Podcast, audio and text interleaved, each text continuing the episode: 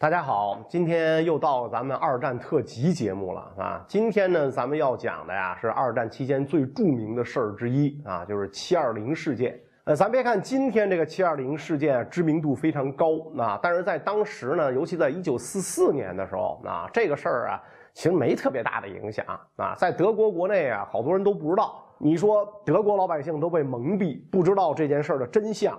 也就罢了啊，但是盟军这边听说这件事之后，也没有任何表示啊。按说至少你从这儿就知道，有好多德国人是反对希特勒的，应该想办法去拉拢他们，号召他们投降啊，这不就可以少打很多仗，少死很多人吗？啊，但是盟军没有表示，那这是怎么回事呢？所以咱们好好的掰一掰这个七二零事件。咱们这个今天看历史书啊，就觉得纳粹德国就是一疯子国家，就跟那个。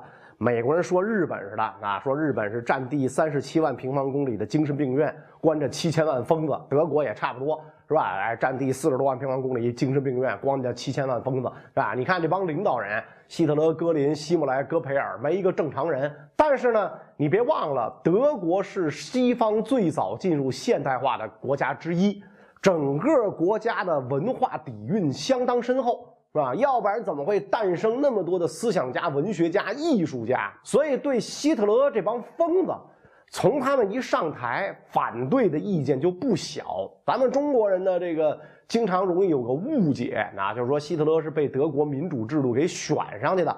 这个要我说，这些人历史啊，就算白念了。一九三二年，希特勒参加总统选举，满打满算是获得了百分之三十六点八的选票。纳粹党在国会选举获得的选票数呢是百分之三十七点四，所以其实反对纳粹的人实际上是多数的啊，只不过呢反对纳粹之后，咱支持谁，大家没有一个统一意见，所以纳粹才成了第一大党。希特勒当权以后就开始大肆迫害反对自己的人啊，再加上咱们前面说过，他在经济上呢有一些所谓的成就。也就让反对的声音啊越来越小，很多坚定的反对者呢就转入到了地下活动。这里边影响最大的一个就是黑色乐队。这个小团体的核心啊是赫尔墨特·冯·毛奇啊，他正是大名鼎鼎的普鲁士帝国前总参谋长、陆军元帅老毛奇的侄孙，所以呢咱们就管他叫小小毛奇啊，因为一战的时候有一个小毛奇，大家呢都凑在他周围，每天就计划怎么能推翻纳粹。但是小小毛奇名门世家，非常看重自己的荣誉，所以反对通过暗杀这样的手段，认为呢这不光彩。而正规手段呢又没辙啊，所以这些人经常聚会，但是没什么具体行动，也就是嘴炮。到了这个一九四四年，战争形势急转直下，希特勒对国内的控制越来越严啊。一月份呢，小小毛奇被盖世太保逮捕了，前总参谋长贝克大将就成了新的。头目小小毛奇一被捕，大将呢就感觉到了压力，那觉得很可能呢，希特勒已经开始要调查自己了。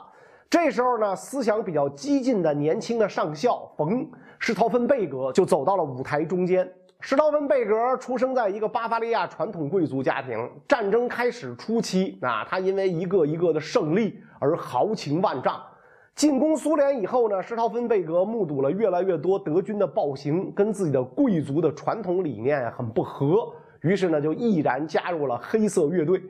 后来他调到非洲军作战的时候呢，遭遇空袭，身负重伤，失去了右眼和右手，左手呢也只剩下了三个手指头。这样呢，他就回国养伤嘛，避免了这个在非洲军全军覆没的时候呢被俘。伤愈之后呢，他就出任了这个后备军团参谋长。后备军团啊，就是驻扎在德国本土的国防军部队，战斗力呢虽然比不了这个前线部队，但是数量不少啊，还是一支很关键的力量。一九四四年六月，盟军成功开辟第二战场，大家都意识到啊，必须加快行动，等到德国战败就晚了。施陶芬贝格是行动派啊，他想出一个切实可行的计划，就是利用后备军团的一个应急预案，叫做瓦尔基里计划进行政变。瓦尔基里是北欧神话当中一位很能打的女神的名字啊，所以这个计划呢也叫女武神计划。瓦尔基里计划呢说的就是当德国内部出乱子，比如政变之类的，这个时候呢就由后备军团出马，控制关键部门，稳定国内局势。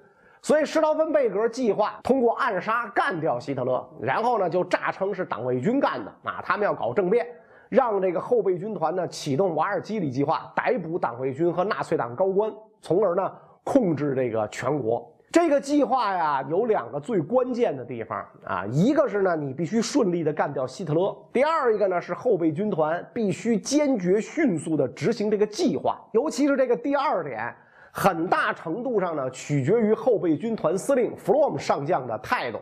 可是上将这个人出了名的狡猾啊，早就察觉到呢自己的手下有人在密谋，但是他既没有加入，也没有告发他们啊，是一个这个典型的骑墙派。可是施陶芬贝格伯爵啊，决心已定啊，说无论最终能否成功，咱都必须实施计划啊，这是我们唯一的方式，向世界证明，不是所有的德国人啊都是希特勒的帮凶。一开始呢，派去刺杀希特勒的是一位叫史蒂夫的将军啊，因为他能经常见希特勒汇报工作。刺杀时间呢，选在了1944年的7月7号。这一天呢，希特勒要参观德军的新款制服展览。结果到了这个当天的展览上，史蒂夫怂了，没敢下手。所以施陶芬贝格一看呢，别人都不靠谱，干脆我亲自来吧。这样一来，他实际上身兼两个最重要的任务。又得执行刺杀，是又得回来执行瓦尔基里计划，这就埋下了不少隐患。这个时候，黑色乐队里已经有了不少大人物啊，除了这个贝克大将之外啊，还有前西线德军总司令维茨莱本元帅、前装甲集团军司令霍普纳大将等等。另外呢，还有很多知情的人啊，比如隆美尔元帅，都在骑墙观望。等着看你们的行动能不能成功我！我再选择阵营，所以能不能炸死希特勒就成了关键。施陶芬贝格伯爵准备用来暗杀的武器是两块巴掌大小的这个塑性炸药啊，把伪装成钢笔的引爆装置插进去，再用钳子把笔帽夹扁之后，炸弹就会在三十分钟后爆炸。施陶芬贝格两只手加一块才仨指头啊，所以必须由副官海弗顿中尉帮忙一起组装炸弹。七月十一号，施陶芬贝格跟希特勒和戈林一起开会，但是因为想一次把希特勒、戈林、希姆莱仨大魔头都炸飞，所以没有行动。四天之后又跟希特勒开会，这次戈林、希姆莱都不在，而且希特勒提前离开，就又错过了一次机会啊。七月十九号。伯爵接到通知，让他第二天呢到狼穴参加会议。这一次施陶芬贝格决定，明天了，就是明天了，不论其他人在不在，都要炸死希特勒。狼穴是希特勒在东线的指挥部啊，坐落在东普鲁士拉斯滕堡郊外的密林深处啊，有一大片碉堡和这个好几层岗哨。一九四四年七月二十号这天，阳光灿烂，天气很热。施陶芬贝格带着副官海弗顿经过重重岗哨进入狼穴，他俩的公文包里呢各放了一枚炸弹和一个引爆装置，自己呢还带了一件衬衫。这边这个接待他的军官就发现他的包啊特别沉啊，施陶芬贝格神态自若啊，跟他讲说：“我跟元首有很多重要的事要谈。”刚坐下不久，总参谋长凯特尔元帅就告诉施陶芬贝格说：“下午墨索里尼要来开会。”所以咱这个会啊，得提前半个小时开。施陶芬贝格一听有点慌啊，赶紧借口呢要换件衬衫，就在这个凯特尔的卫生间里开始组装炸弹啊。因为这个来来往往啊，人太多啊，只好让这个海弗顿呢在门口放风。卫生间里边特别热啊，所以这个施陶芬贝格用三个手指头紧张的组装炸弹。凯特还倍儿着急，一会儿就过来催一次。好了没有？你换件衬衫这么长时间啊？您这这是吧？换张皮也够了，整容呢。所以匆匆忙忙折腾半天，就组装好了一个炸弹，就去开会去了。一般呢，这个希特勒开会都是在地堡里啊，但是最近实在是太热，七月二十号正好夏天嘛，就改在旁边呢一间地面的会议室开了。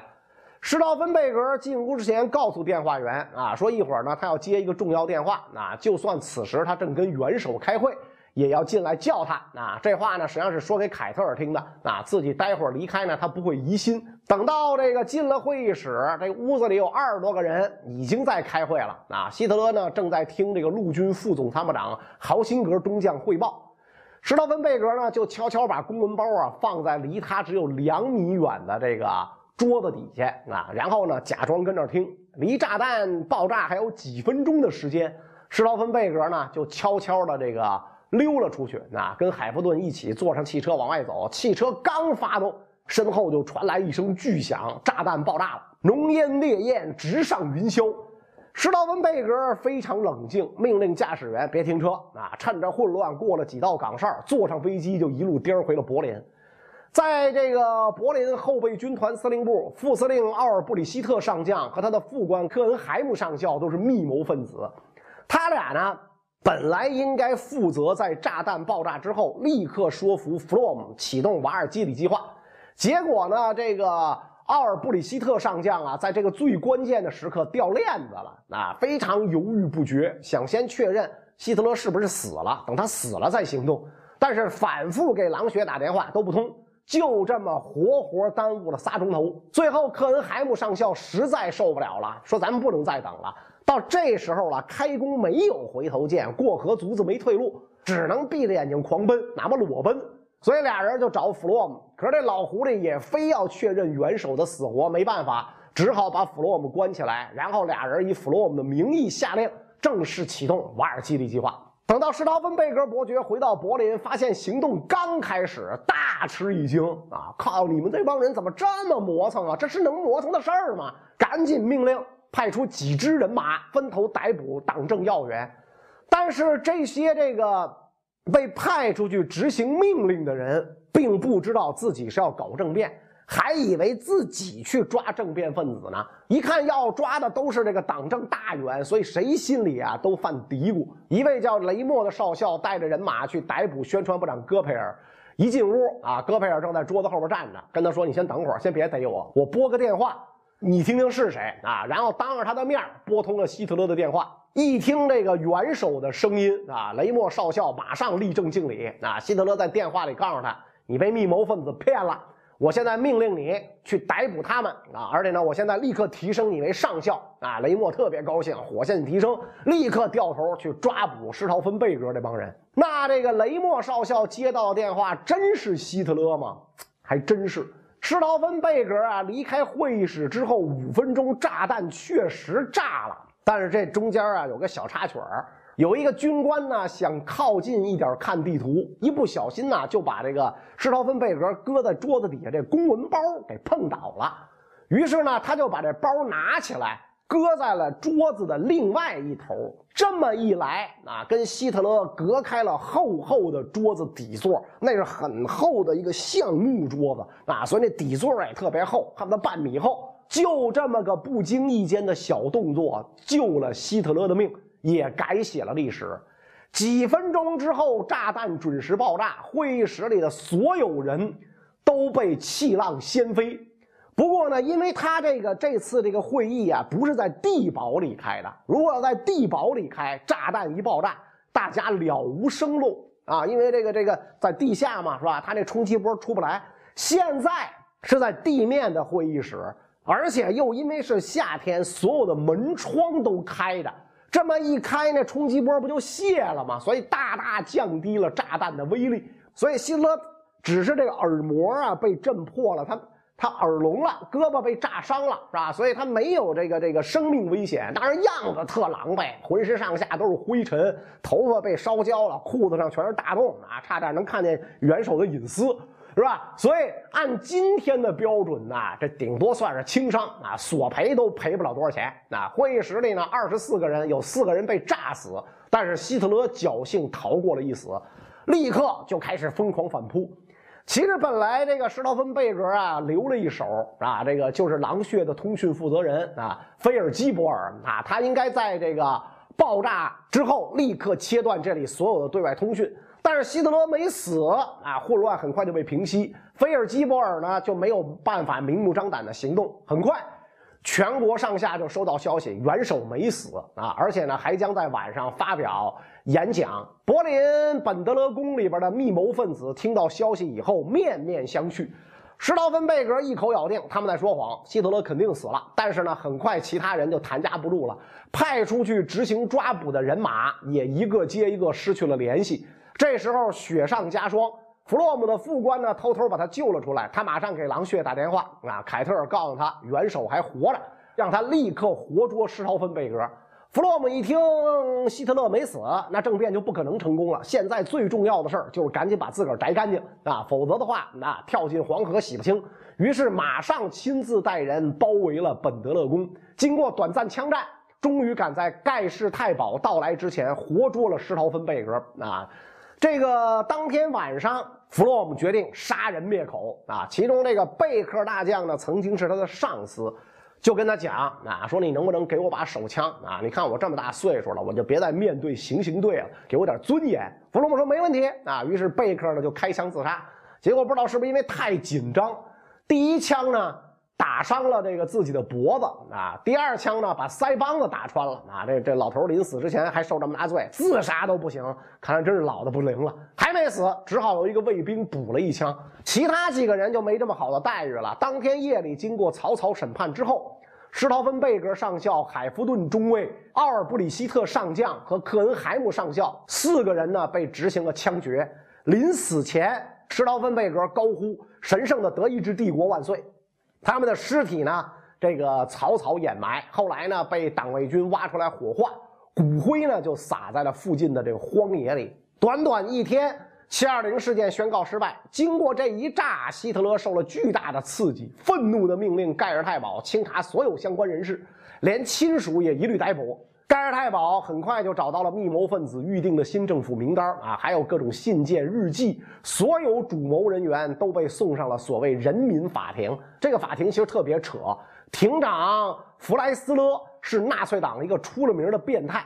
被告一说话啊，这个他就随意打断，用特别夸张的语调大声训斥。审判基本上就成了他表演的闹剧，纯粹就是为了表演，为了羞辱这些人。维斯勒本元帅被没收了腰带，必须用手拉着裤子受审。那这出闹剧的结局不难想象，所有主谋基本上都是以最残忍的方式处死。枪毙呢，算是最轻的了。那维斯莱本元帅呢，被用钢琴琴弦挂在屠宰场挂猪肉的钩子上吊死。盖尔太保还把行刑过程拍成电影啊，让这个希特勒欣赏。值得一提的是，弗洛姆上将，他虽然是机关算尽，但是傻子都能看出来这是杀人灭口啊，所以呢，他也被逮捕，几个月之后被处决。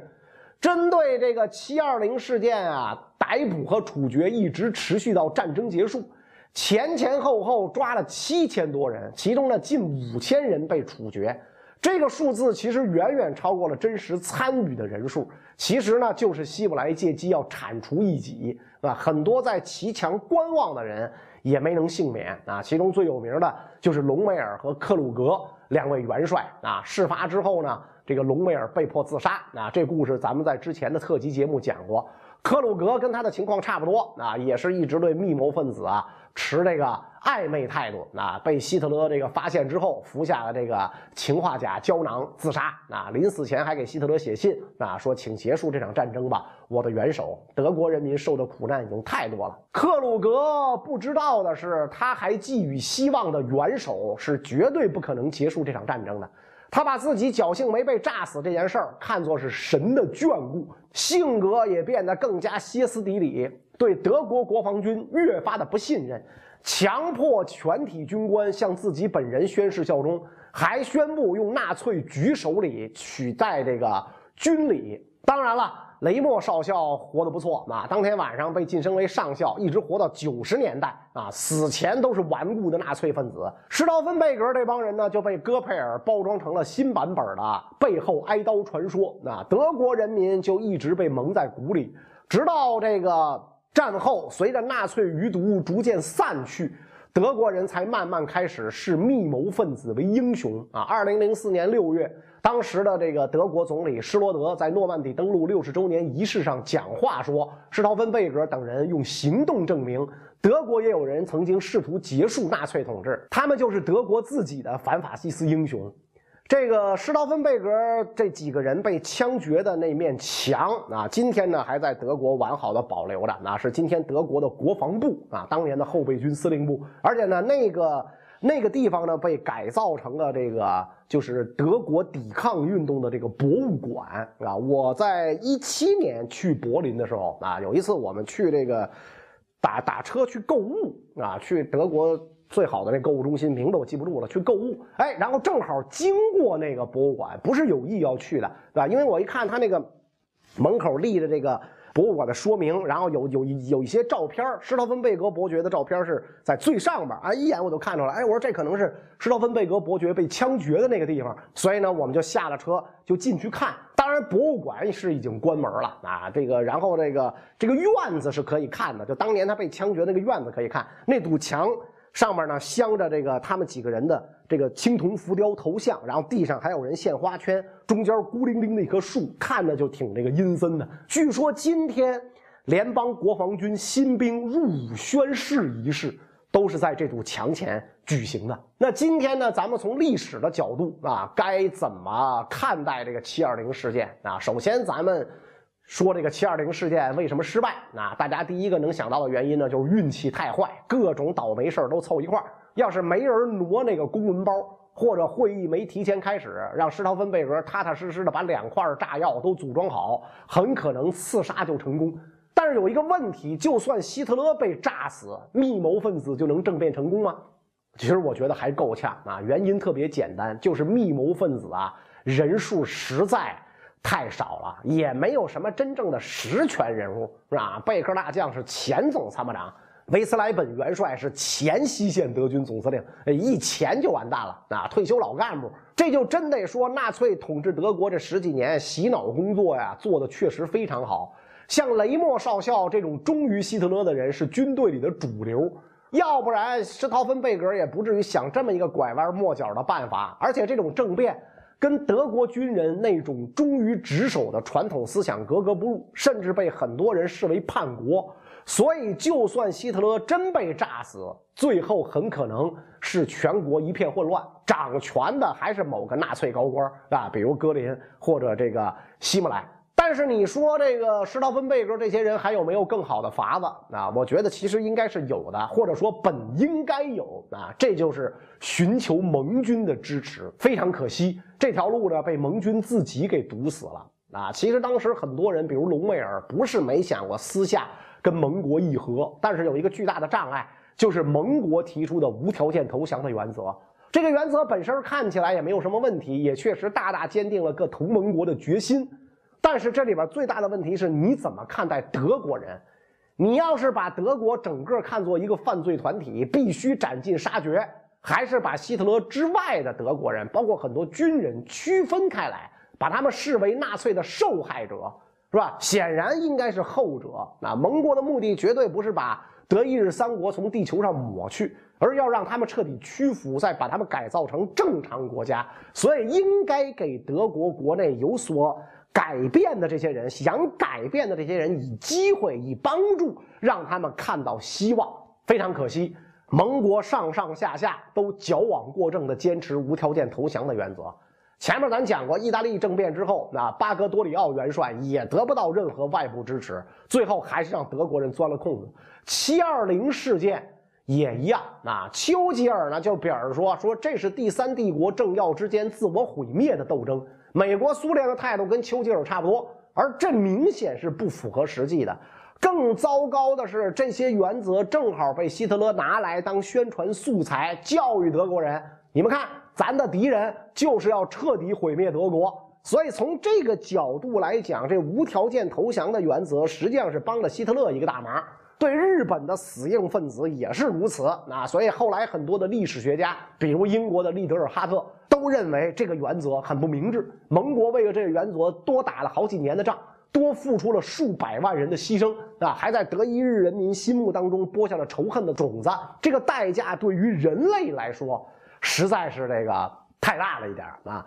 关于这个七二零事件呢，咱们就说这么多啊。很多同学呢。可能都看过啊，前些年阿汤哥主演的这个电影《行动目标希特勒》，讲的呢就是这次事件啊。我以前一直觉得阿汤哥是一个纯偶像派明星，长得确实帅，演的那些电影都特别帅啊，什么《壮壮志凌云》呐，《碟中谍》呀，啊。但是在这部片子里边，演技非常了得啊，把施陶芬贝格这个形象啊演的这个特别好啊，所以这个施陶芬贝格今天是民族英雄啊。咱们前面讲德国国防部所在的这本德勒大街改叫施陶芬贝格大街啊，被枪决的地方上改成了的纪念馆啊。每年德国新兵入伍仪式都选在七二零这天举行，可能。这就是施陶芬贝格作为一个有民族责任的军人所能得到的最高荣誉了。好啊，这就是今天的特辑节目，希望大家喜欢。咱们下期再见。德国呀是一个不折不扣的大陆国家，但是呢，要想打败英国，你在陆地上呢怎么瞎扑腾没有用，你必须到海里练练。所以从一战开始呢，德国就对英国的海权发起了挑战。建造了仅次于英国的公海舰队，不过呢，这个结局特别悲催，是吧？竭尽全力跟英国打了一场日德兰海战，虽然战术上取得了胜利，但是要想撼动强大的皇家海军，那还是痴心妄想。所以当时美国《时代周刊》有一个评论啊，说德国海军呢殴打了他的监狱看守，但是呢无法越狱，这个特别准确。打这儿之后，德国海军舰队就再也没有出过门成了一支这个不折不扣的存在舰队啊！你的意义呢，就是存在。水面打不过德国人，就钻到了水下，这就是潜艇战。整个一战期间呢，德国投入了三百多艘潜艇，战果呢也非常不错。这其中一个主要原因呢，就是德国实行了无限制潜艇战，让这个潜艇部队不顾国际法的约束，不经警告就对敌国甚至中立国的船只发动攻击，所以呢，这也就成了美国参加一战的直接借口。到了二战开始的时候呢，德国又偷偷建造了五十多艘潜艇，但是希特勒呢，此时更痴迷于那些可以扬我国威的大型战舰，尤其是倾尽国力造的两艘当时世界上最大的战列舰“俾斯麦号”和“提尔皮茨号”，再加上一些袖珍战列舰和巡洋舰，组成了一支不容忽视的海上力量。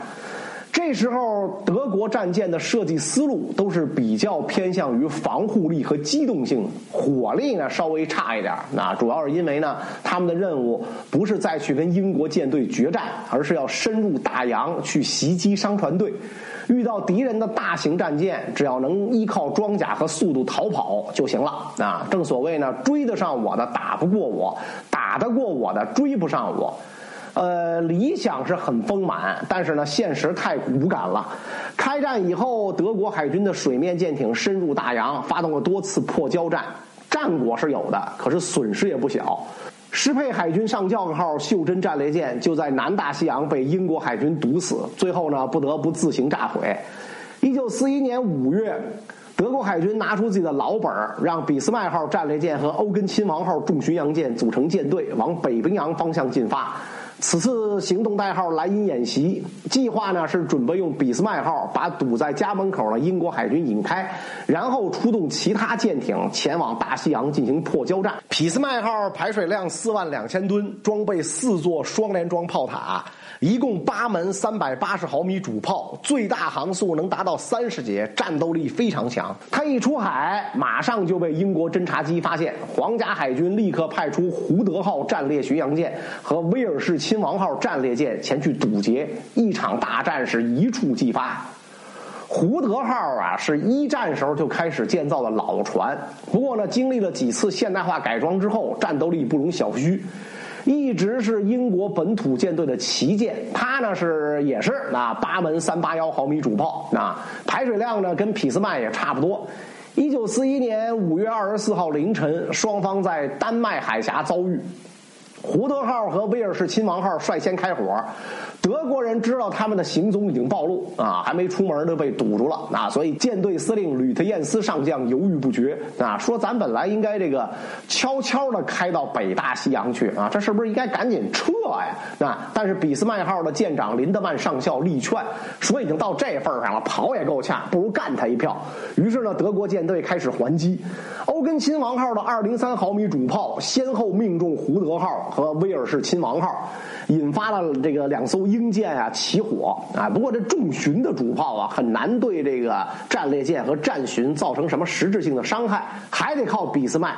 果然，俾斯麦号的第五轮齐射，一发三八零毫米穿甲弹正中胡德号，穿透甲板后正好击中了弹药库，引爆了这儿装的一百多吨火药。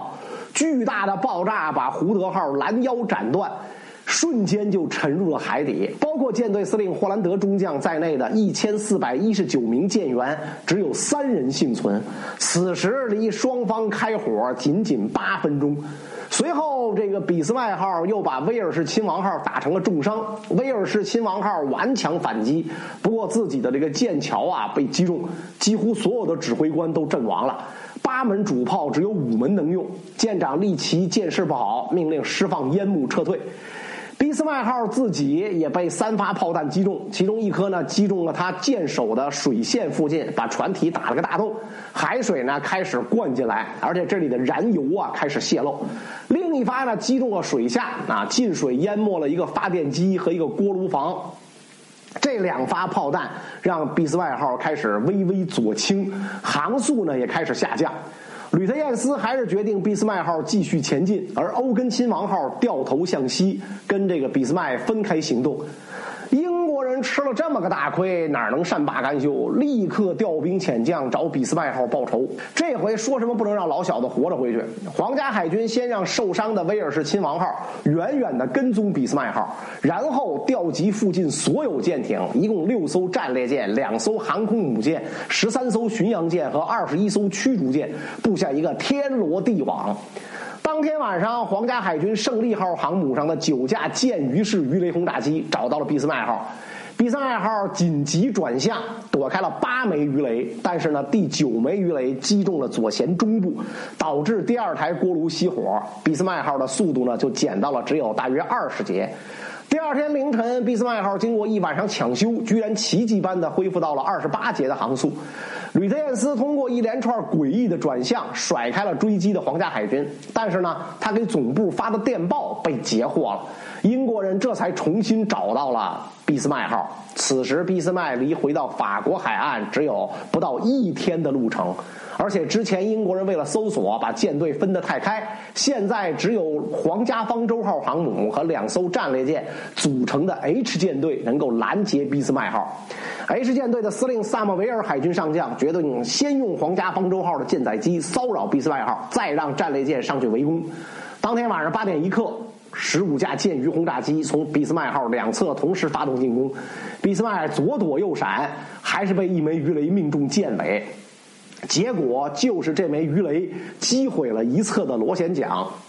碎片呢，还把船舵卡在了左转的位置上。这一下船呐没法走直线了，只能通过调整螺旋桨转速，弯弯曲曲的往前开，而且航速降到了仅仅十节。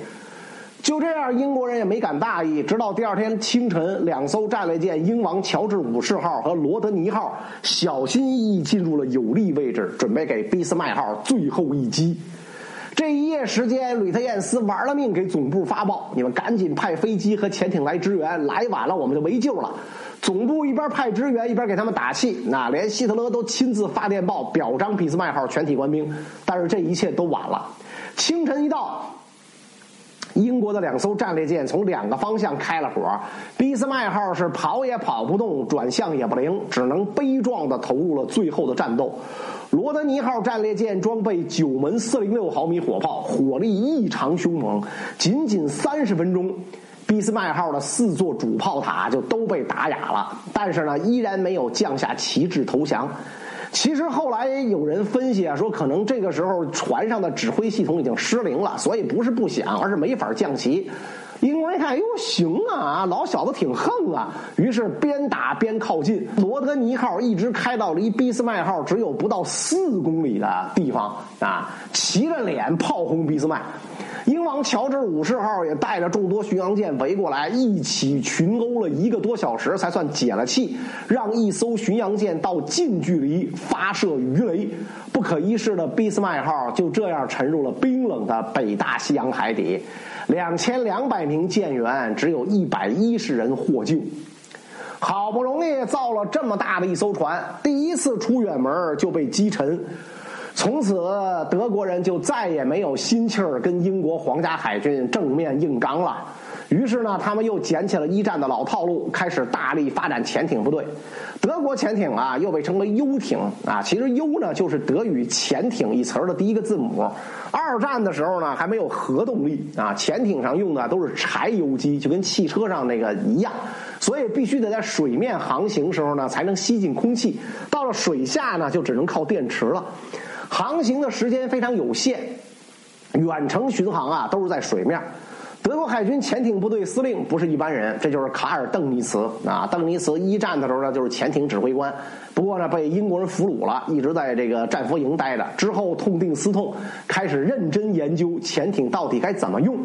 就发明了狼群战术啊！狼群战术是个嘛意思呢？哎，就是几艘潜艇组成编队，拉开一张大网。一艘潜艇发现敌人船队之后，先不着急进攻，用无线电召集编队其他潜艇靠拢过来尾随。到夜间的时候，靠近船队浮上水面，从四面八方进攻，这样鱼雷打得准。一晚上没打完就继续跟踪。那时候商船从美国开到英国，通常得好几天，所以潜艇呢白天跟踪，晚上攻击，几个晚上下来，船队啊一般就完蛋了。狼群战术一出世就大获成功，开战七个月就击沉了两百多艘商船，几十万吨的物资沉入海底。英国人没啥好办法，只能想办法呢增加护航舰艇。为此呢，还借用了几十艘美国的这个老旧驱逐舰啊。不过美国这时候没参战，是吧？所以这船肯定不能白借，得拿英国在海外的军事基地来换。英国人也没辙。山姆大叔这是趁火打劫呀！那但是谁叫咱急着用这些船呢？即使是这样，护航军舰也远远不够，而且呢，德国潜艇越来越嚣张，对战舰也毫不客气，先后击沉了“勇敢号”“光荣号”两艘航母，甚至呢，U 四七号潜艇还偷偷潜入了斯卡帕湾的军港，击沉了“皇家橡树号”战列舰之后扬长而去。舰长普利恩回国之后就成了家喻户晓的大英雄。这几个月被称为第一段美好时光啊，游艇的第一段美好时光。直到这个一九四一年的四月，随着英国护航力量加强啊，包括普利恩在内的三位王牌艇长先后阵亡，邓尼茨呢才稍稍有所收敛。那么在后来的战争当中，邓尼茨的狼群还能不能继续创造辉煌？英国人又会想出什么新办法呢？咱们下期再说。上一集咱们说到，德国人在大西洋的海面舰队啊没占到什么便宜，于是呢就开始大力发展潜艇，用狼群战术掐断英国的补给线。一九四一年十二月，珍珠港事件爆发，美国正式参战，开始呢明目张胆的大量往英国输送物资。德国潜艇部队司令邓尼斯认为，要想击败美国，需要制造大量新型远洋潜艇投入战斗。此时北非战事吃紧，希特勒呢要求邓尼茨把兵力重点放在地中海，但是邓尼茨据理力争，说咱现在要不抓紧在大西洋使劲儿，早晚得被美国打到家门口来。为了证明自己，邓尼茨把潜艇的活动范围扩大到了美国东海岸，给美国佬点教训看看。相比已经饱受潜艇困扰的英国人，大大咧咧的老美啊显得毫不在乎，也有钱。出动商船就有护航，是吧？看你德国人能把我们怎么样？历史就是这样，谁把敌人不当回事儿，谁就一定会吃到教训。德国人装备了新式的九型潜艇，排水量一千吨，航程超过一万海里，专门就是为了开到美国东海岸作战准备的。一九四一年十二月二十三号，五艘九型潜艇悄悄从法国洛里昂海军基地出发，一直开到离美国东海岸不到一千公里的海域。一个月的狩猎下来，其中光 U 幺二三号一艘潜艇就击沉了九艘商船。邓尼茨亲自发电报嘉奖舰长哈尔德根，授予他骑士铁十字勋章。转过年来，一九四二年四月，啊，哈尔德根的 U 幺二三号潜艇再次在一个月的时间内击沉了十艘船只。美国参战的前九个月，因为缺乏对抗潜艇的经验，光在自家东海岸附近就损失了二百二十九艘船，总共损失达到了惊人的六百六十艘，平均每天就有两三艘船被击沉，水手成了不折不扣的高危行业。这段时间呢，被称为德国潜艇的第二段欢乐时光。邓尼茨开始了所谓吨位战，要求潜艇部队呢每个月要击沉八十万吨的敌船。吨位呢就是 KPI，打仗呢成了算术题，舰长们纷纷展开狩猎大赛。跟他一比啊，海军总司令雷德尔元帅的日子就不好过喽。一九四二年底，德国海军舰队在北冰洋的巴伦支海拦住了一支英国皇家海军护航的苏联船队，双方展开了激战。德军是占有数量优势的，一艘重巡洋舰、一艘袖珍战列舰和六艘驱逐舰对英国的两艘轻巡洋舰和八艘驱逐舰，但是最后只击沉一艘驱逐舰，十四艘运输船毫发无损，大摇大摆开到了苏联。希特勒十分震怒，立刻把雷德尔解职，由邓尼茨接任海军司令。从此，德国海军就彻底放弃了水面作战，把几乎全部精力放到了潜艇上。随着新式潜艇越来越多，战果也是一天天扩大。英国首相丘吉尔在回忆录里说：“战争期间，唯一让我真正感到害怕的就是德国潜艇，他们正在一点一点勒住大英帝国的脖子。被这个游艇啊打得这么惨，美国人终于认真对待，先大力开发新式雷达和高频测距仪。”让护航的军舰可以发现浮到水面的游艇，一旦发现游艇，马上就用新式深水炸弹进行攻击。这些深水炸弹呢，都安装在外号“乌贼”的发射器上，一次发射好几十发。潜艇的外壳是非常脆弱的，挨一发基本上就必然会沉没。其次，美国人仗着有钱，开始了疯狂爆兵。整个二战期间，美国建造了九十六艘护卫舰、四百五十四艘护航驱逐舰，还有让人砸舌的一百一十七艘护航航母。这些大部分都用在了大西洋上。护航航母上可以配备专业的反潜飞机，跟驱逐舰、护卫舰组成猎潜大队，时刻紧盯德国潜艇。英国人这边也没忘了自己最擅长的情报战。二战前呢，德军就开发了一种非常复杂的密码机，叫恩尼格玛，号称是不可能被破译的密码。这时候，波兰受德国威胁最大，也在破译这个恩尼格玛上投入最多。最终呢，甚至仿制出了一台恩尼格玛，并且赶在国家灭亡之前交给了英国情报部门。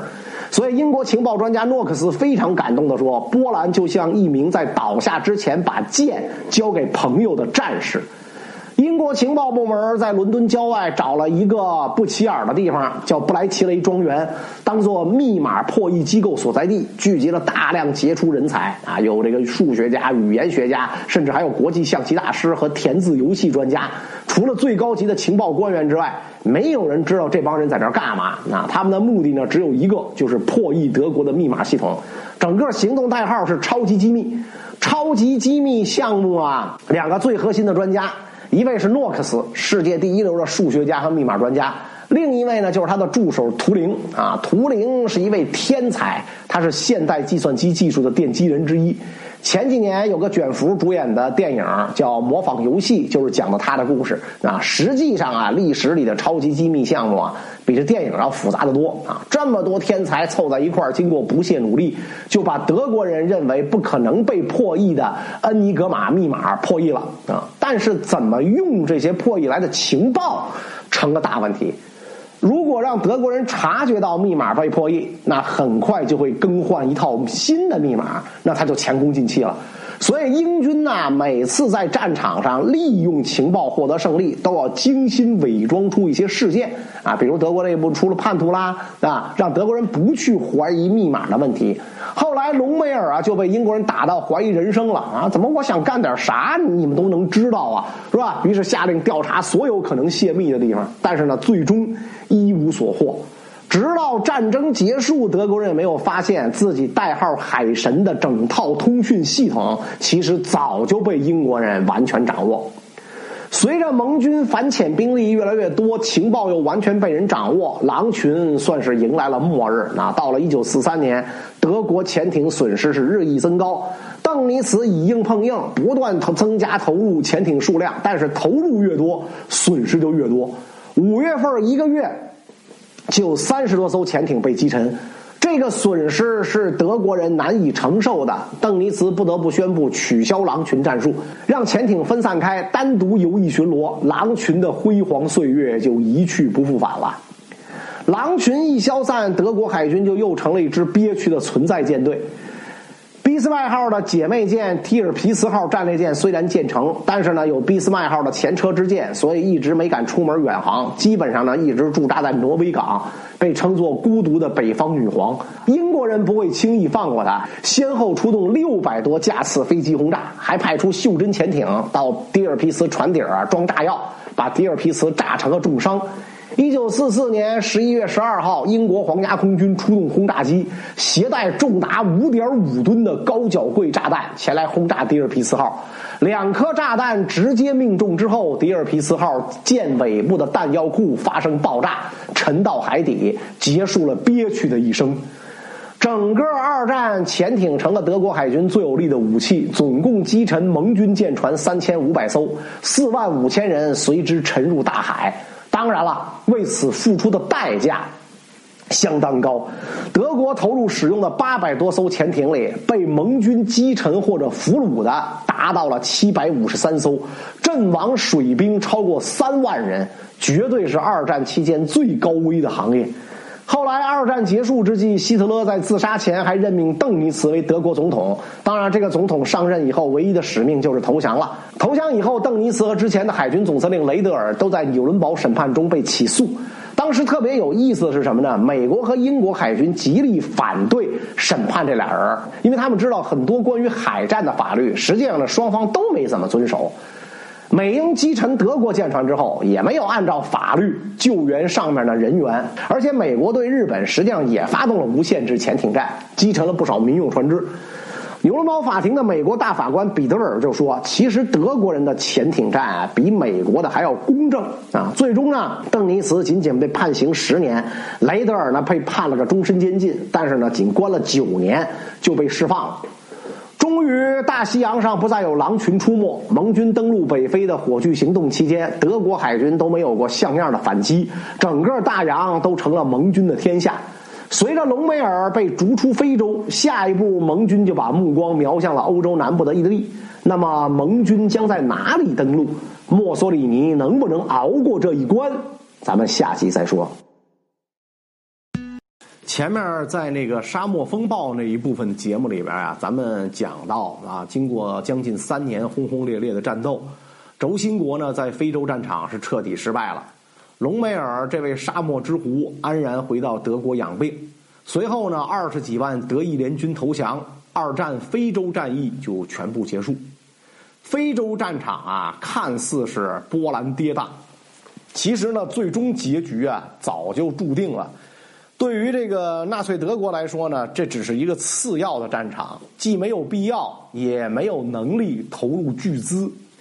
意大利这边啊，墨索里尼虽然一心想要恢复罗马帝国的荣光，但是呢，他心比天高，命比纸薄啊！意大利军队无论数量、质量，都没法跟英军比，更不用说后来加上了美国人。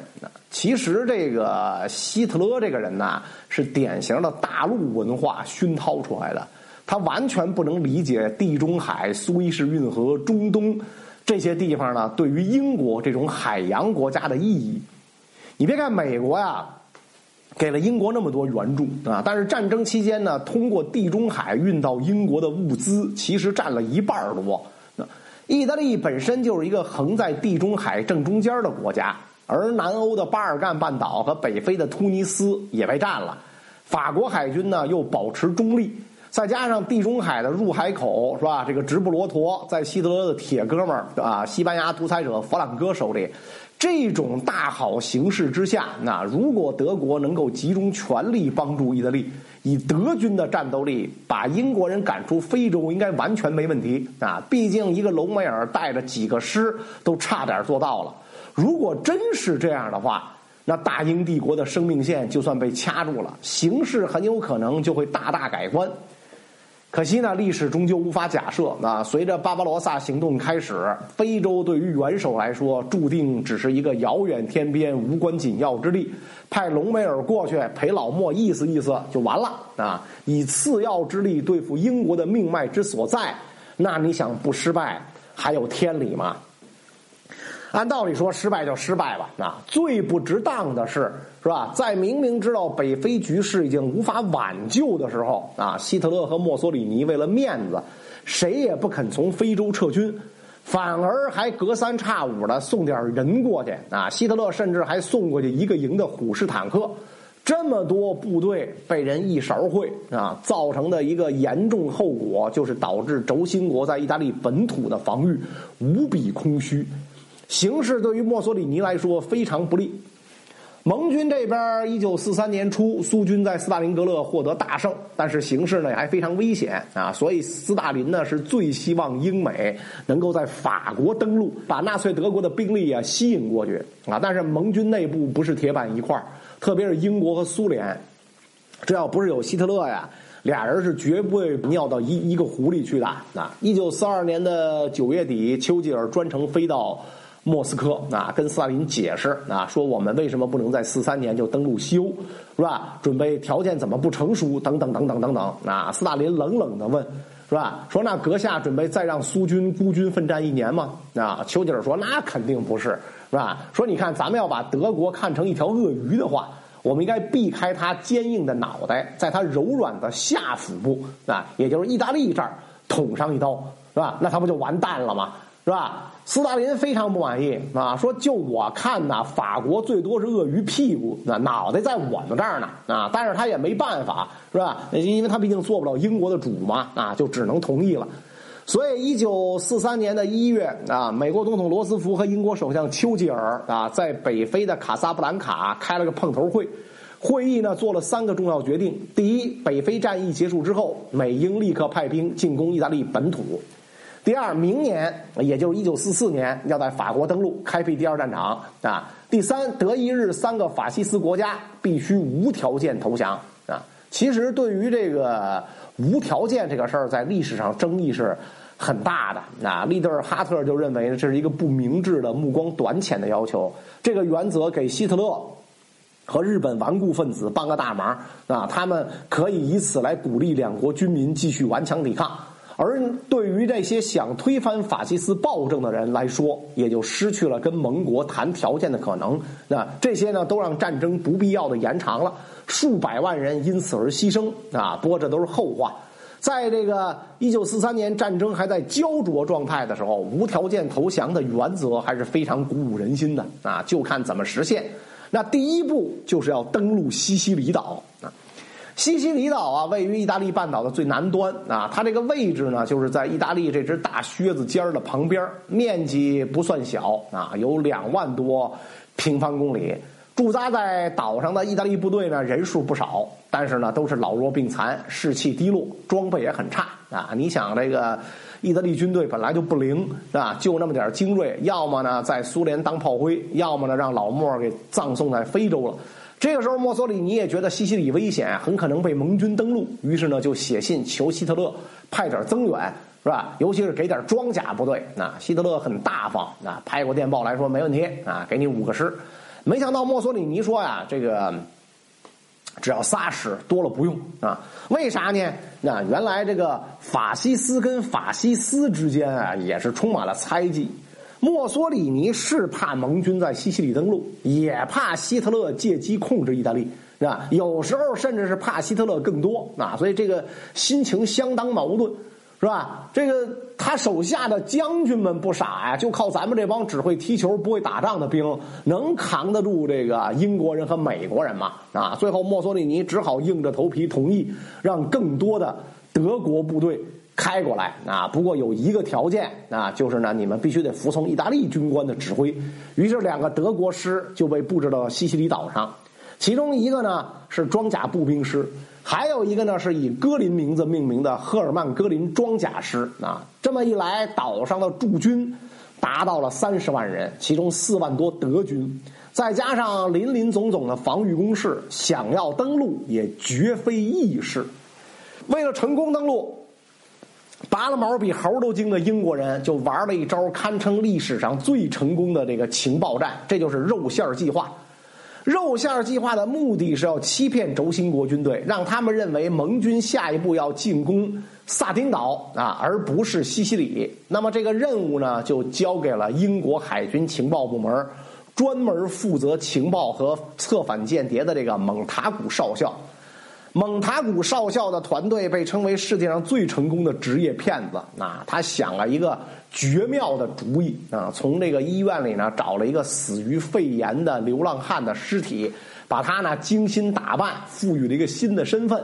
因为飞机失事不幸溺死的马丁少校啊，因为这个肺炎病人呢肺里有积水，非常像呢是被淹死的啊。英国人把这个乔装打扮的马丁少校的尸体用潜艇送到了西班牙海岸，抛了出去啊，让他顺着海浪啊飘上了岸。西班牙虽然名义上是中立国，但实际上跟希特勒暗通款曲啊，所以马上把尸体和身上的公文包啊里边的文件都交给了这个。德国的情报人员，德国人是如获至宝啊，仔仔细细、上上下下的检查啊。马丁少校的这个包里、身上找到了一大堆私人物品啊，比如军官证啊、银行透支单啊、火车票啊。而且这位马丁少校呢，似乎刚刚订婚。包里还有两封情书和订婚戒指的账单啊，还有呢，上周末看电影的这个票根啊，相当于一套完整的故事，把马丁少校鲜活的形象就展示了出来，是吧？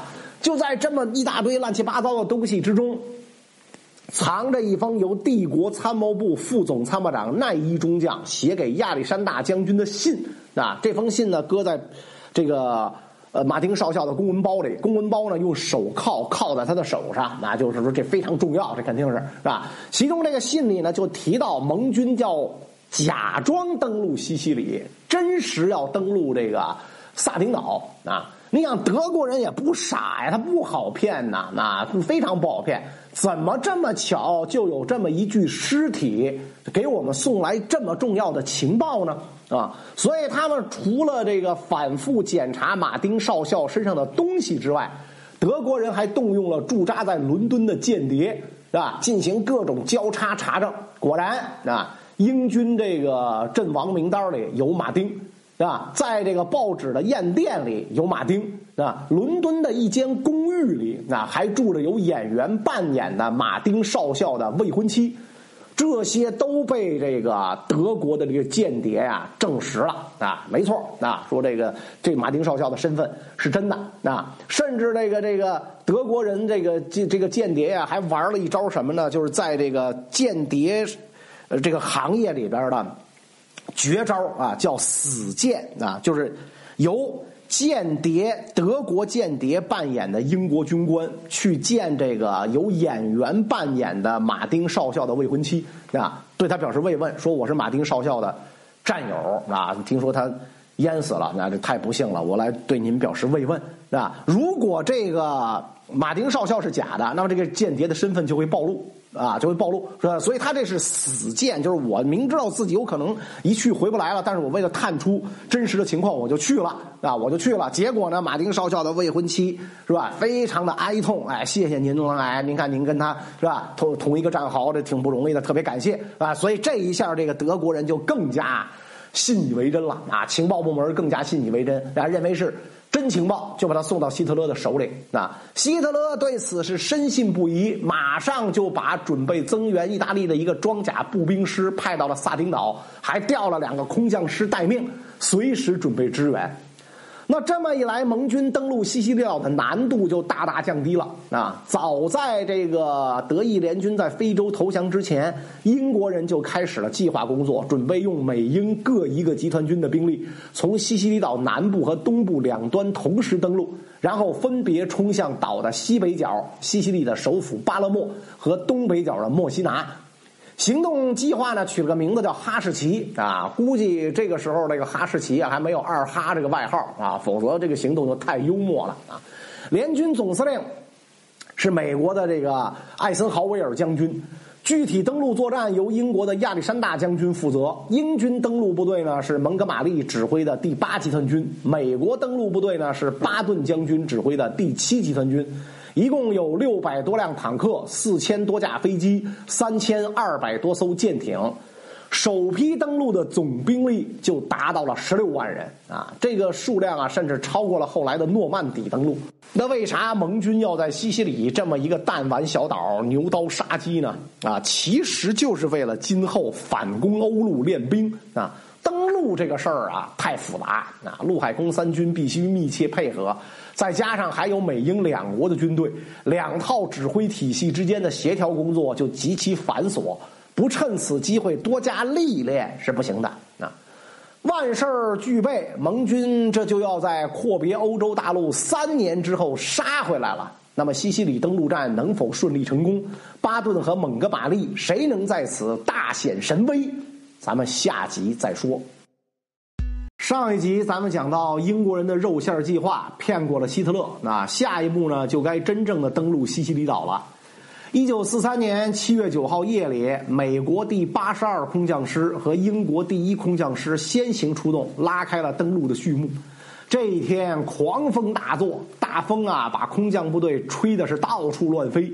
美军一半人没有落到集合地点，英军更惨，超过三分之一的滑翔机直接坠入大海。滑翔机它是没有动力的，是吧？是靠这个运输机牵引啊，到达这个目标上空，一这一摘钩，自己滑着飘着，跟风筝似的啊。然后这个这个去着陆地点，你想那玩意儿哪有谱啊？啊，所以三分之一的就坠海了。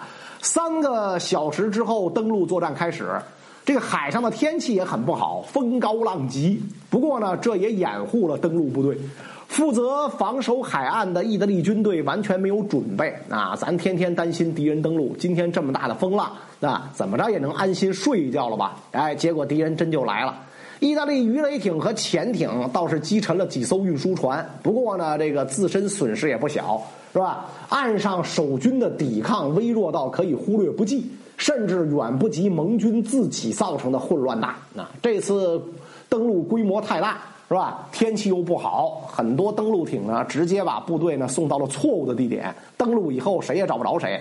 七月十一号，美军一百四十四架运输机装满了伞兵部队到前方去支援。结果这次行动呢，没有通知友军，是吧？恰好呢，又刚刚来了一波德国空军的空袭，结果。下面的英国皇家海军一顿密集防空火力之后，三十三架运输机被击落，三百多美国大兵命丧盟友之手啊！可见当时的情况有多混乱。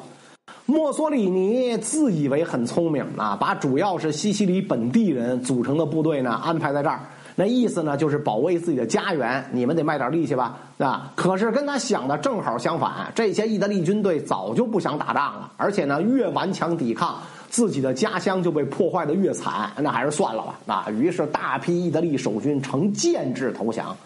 德国的格林装甲师倒是趁着美军立足未稳，发动了反击，坦克排成这个密集队形冲到了沙滩上，是吧？美军这边什么重装备都没有，只好呼叫舰炮支援，是吧？结果没想到这次海军的舰炮啊，打的特别准。一顿炮击过去，几辆五十六吨重的虎式重型坦克直接被打回到了零件状态啊！你想，这重巡洋舰二零三炮是吧？打坦克啊，那就真真是是吧？泰山压顶一般。所以德军的反击就这么被击败了。盟军站稳脚跟之后，马上向内陆挺进。亚历山大将军没有制定一个具体的这个作战计划啊！英美两支部队呢，基本上是各打各啊。开始几天呢，大家打的都很顺心。到了第三天。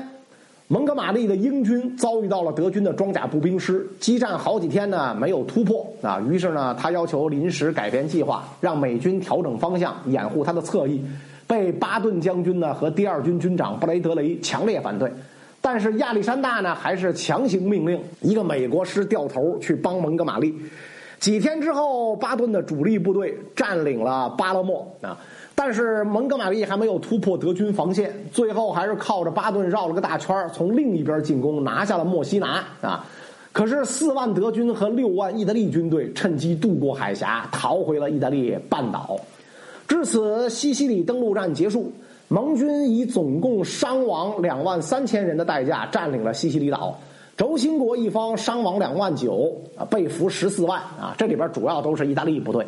而他们在盟军绝对的海空优势下，居然撤走了十万人和大量物资装备，啊，这主要是因为啊，盟军制定的计划太保守了，只从岛的南部两端登陆，然后从陆地进行追击。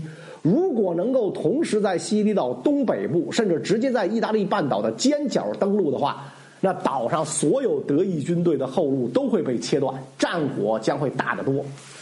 西西里岛登陆另外一个作用就是逼着希特勒在库尔斯克激战正酣之时，把几个师的主力部队调到了意大利，帮了苏联人呢一个大忙。不过，跟政治意义相比，上面所有这些都不算什么，因为盟军登陆西西里，直接导致轴心国之一的意大利崩溃。随着战争越来越不顺，墨索里尼在意大利国内的威信本来就跌到了谷底，盟军登陆就更让这一点雪上加霜。七月二十四号，就在巴顿占领巴勒莫的第二天，墨索里尼在大法西斯会议上被众人猛烈抨击，而且呢，大会还通过了对墨索里尼的不信任动议。第二天早上，意大利国王埃马努埃尔三世召见墨索里尼，直接就宣布说：“你被解职了啊！不过别怕啊，我保证你的人身安全。”然后呢，就把墨索里尼给软禁起来了。国王这么做其实很简单，现在谁都能看得出来，轴心国跟盟军谁拳头更硬。我得赶紧跟法西斯啊划清界限，然后投降，是吧？甚至是加入盟军，这咱不是摇身一变又成了战胜国嘛，是吧？这招咱们看着很熟啊！一战意大利就是这么玩了啊！现在抓紧时间呢，也不算晚啊！代替墨索里尼出任意大利首相的是前总参谋长巴格多里奥元帅。他一上任，为了稳住驻扎在意大利的德军，先宣布意大利将继续与德国盟友并肩作战，同时呢，加紧跟盟军停战谈判。结果之前盟军提出的无条件投降的原则，这个时候就显示出副作用来了。根据这个原则，盟军对巴格多里奥的态度非常强硬，没什么可谈的。你只能无条件投降啊，不能因为你们把墨索里尼换了，咱就可以谈条件啊，那这也太便宜了。无奈之下，九月八号，巴格多里奥宣布停战。盘踞在意大利的德军对此早有准备，立刻就包围了罗马。国王和元帅一看情况不妙，连夜啊趁汽车就逃出去了，借着盟军的快艇逃到了马耳他。之后宣布意大利退出轴心国，同时向德国宣战。美英苏三国政府发表宣言，承认这个意大利流亡政府是我们一伙的啊！但是国王和元帅他们完全不能控制国内的局势，谁让你们之前一直支持墨索里尼来的？那现在哪能这么快就撇清了？啊！一片混乱之中。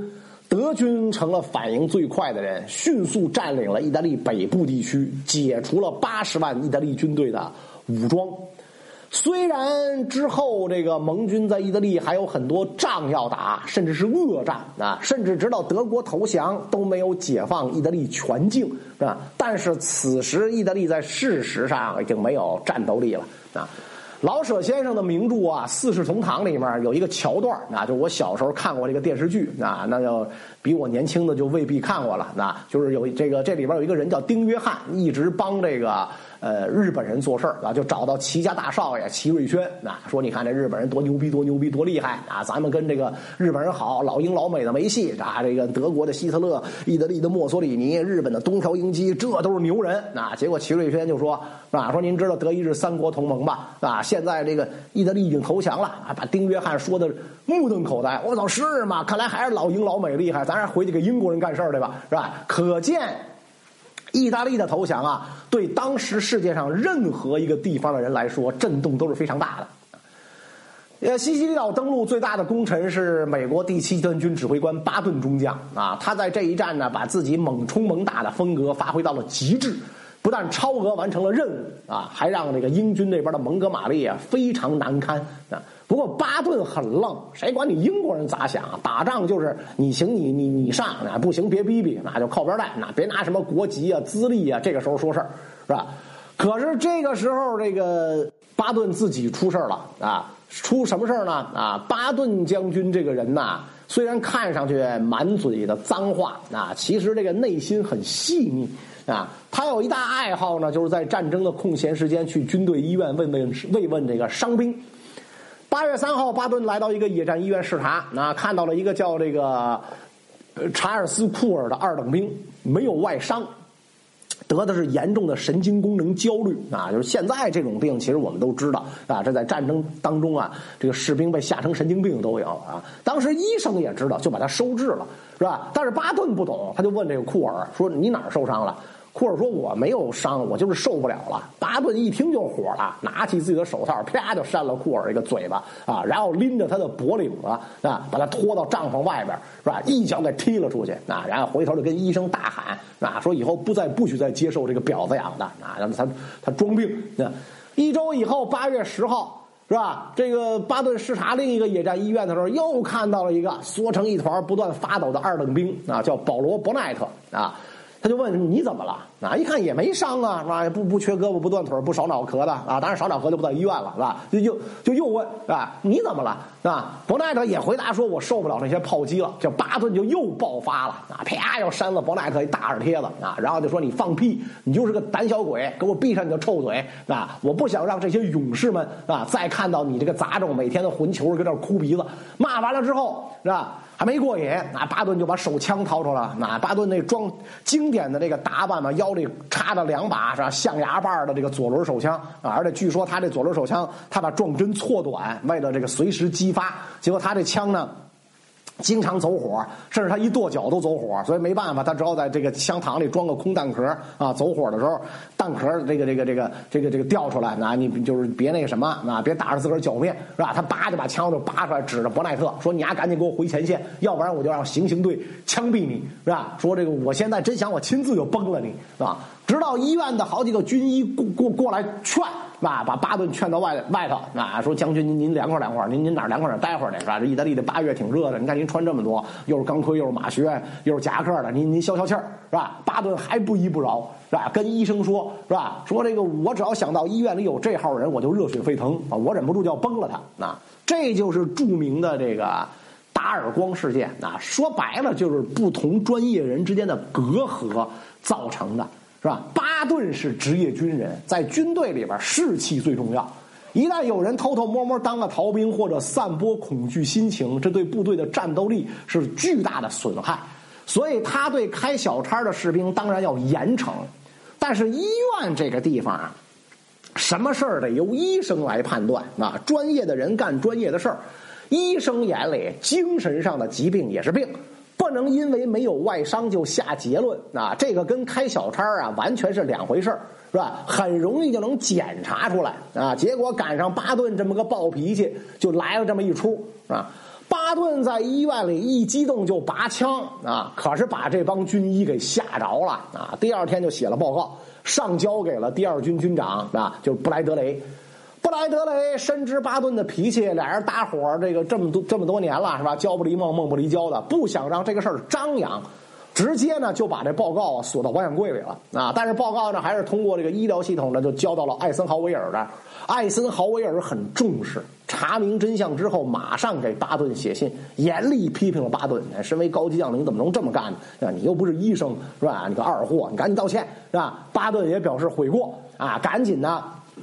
把被他打的那俩兵，就还有一些医生，就叫到了自己的办公室，当面道歉、握手，然后合影，是吧？我错了，发红包，是吧？反正各各各种各种那个那个各种事儿都干啊！然后呢，给艾森豪威尔写信表示认错。本来这事儿到这儿就算完了，那坏就坏在啊，这个保密工作没做好啊，一个这个医院的护士。把这事儿呢给泄露出去了，媒体立马就开始关注。那美国国内的媒体就大肆跟进报道，是吧？越是有这种负面嘛，媒体越爱炒作嘛，是吧？其中很多都是添油加醋，或者根本就是瞎编出来的，是吧？因为根本这个就谁也没在场嘛，非常荒诞啊！最后连巴顿的老上司一战美军总司令潘兴将军都公开的这个谴责巴顿啊，这事儿让巴顿非常受伤啊，至死再也没跟这个潘兴说过话。这么一闹，艾森豪威尔想保住巴顿的位置就难了，只好解散了第七集团军啊，让巴顿呢暂时退居幕后，进攻意大利的任务呢交给了克拉克将军指挥的第五集团军。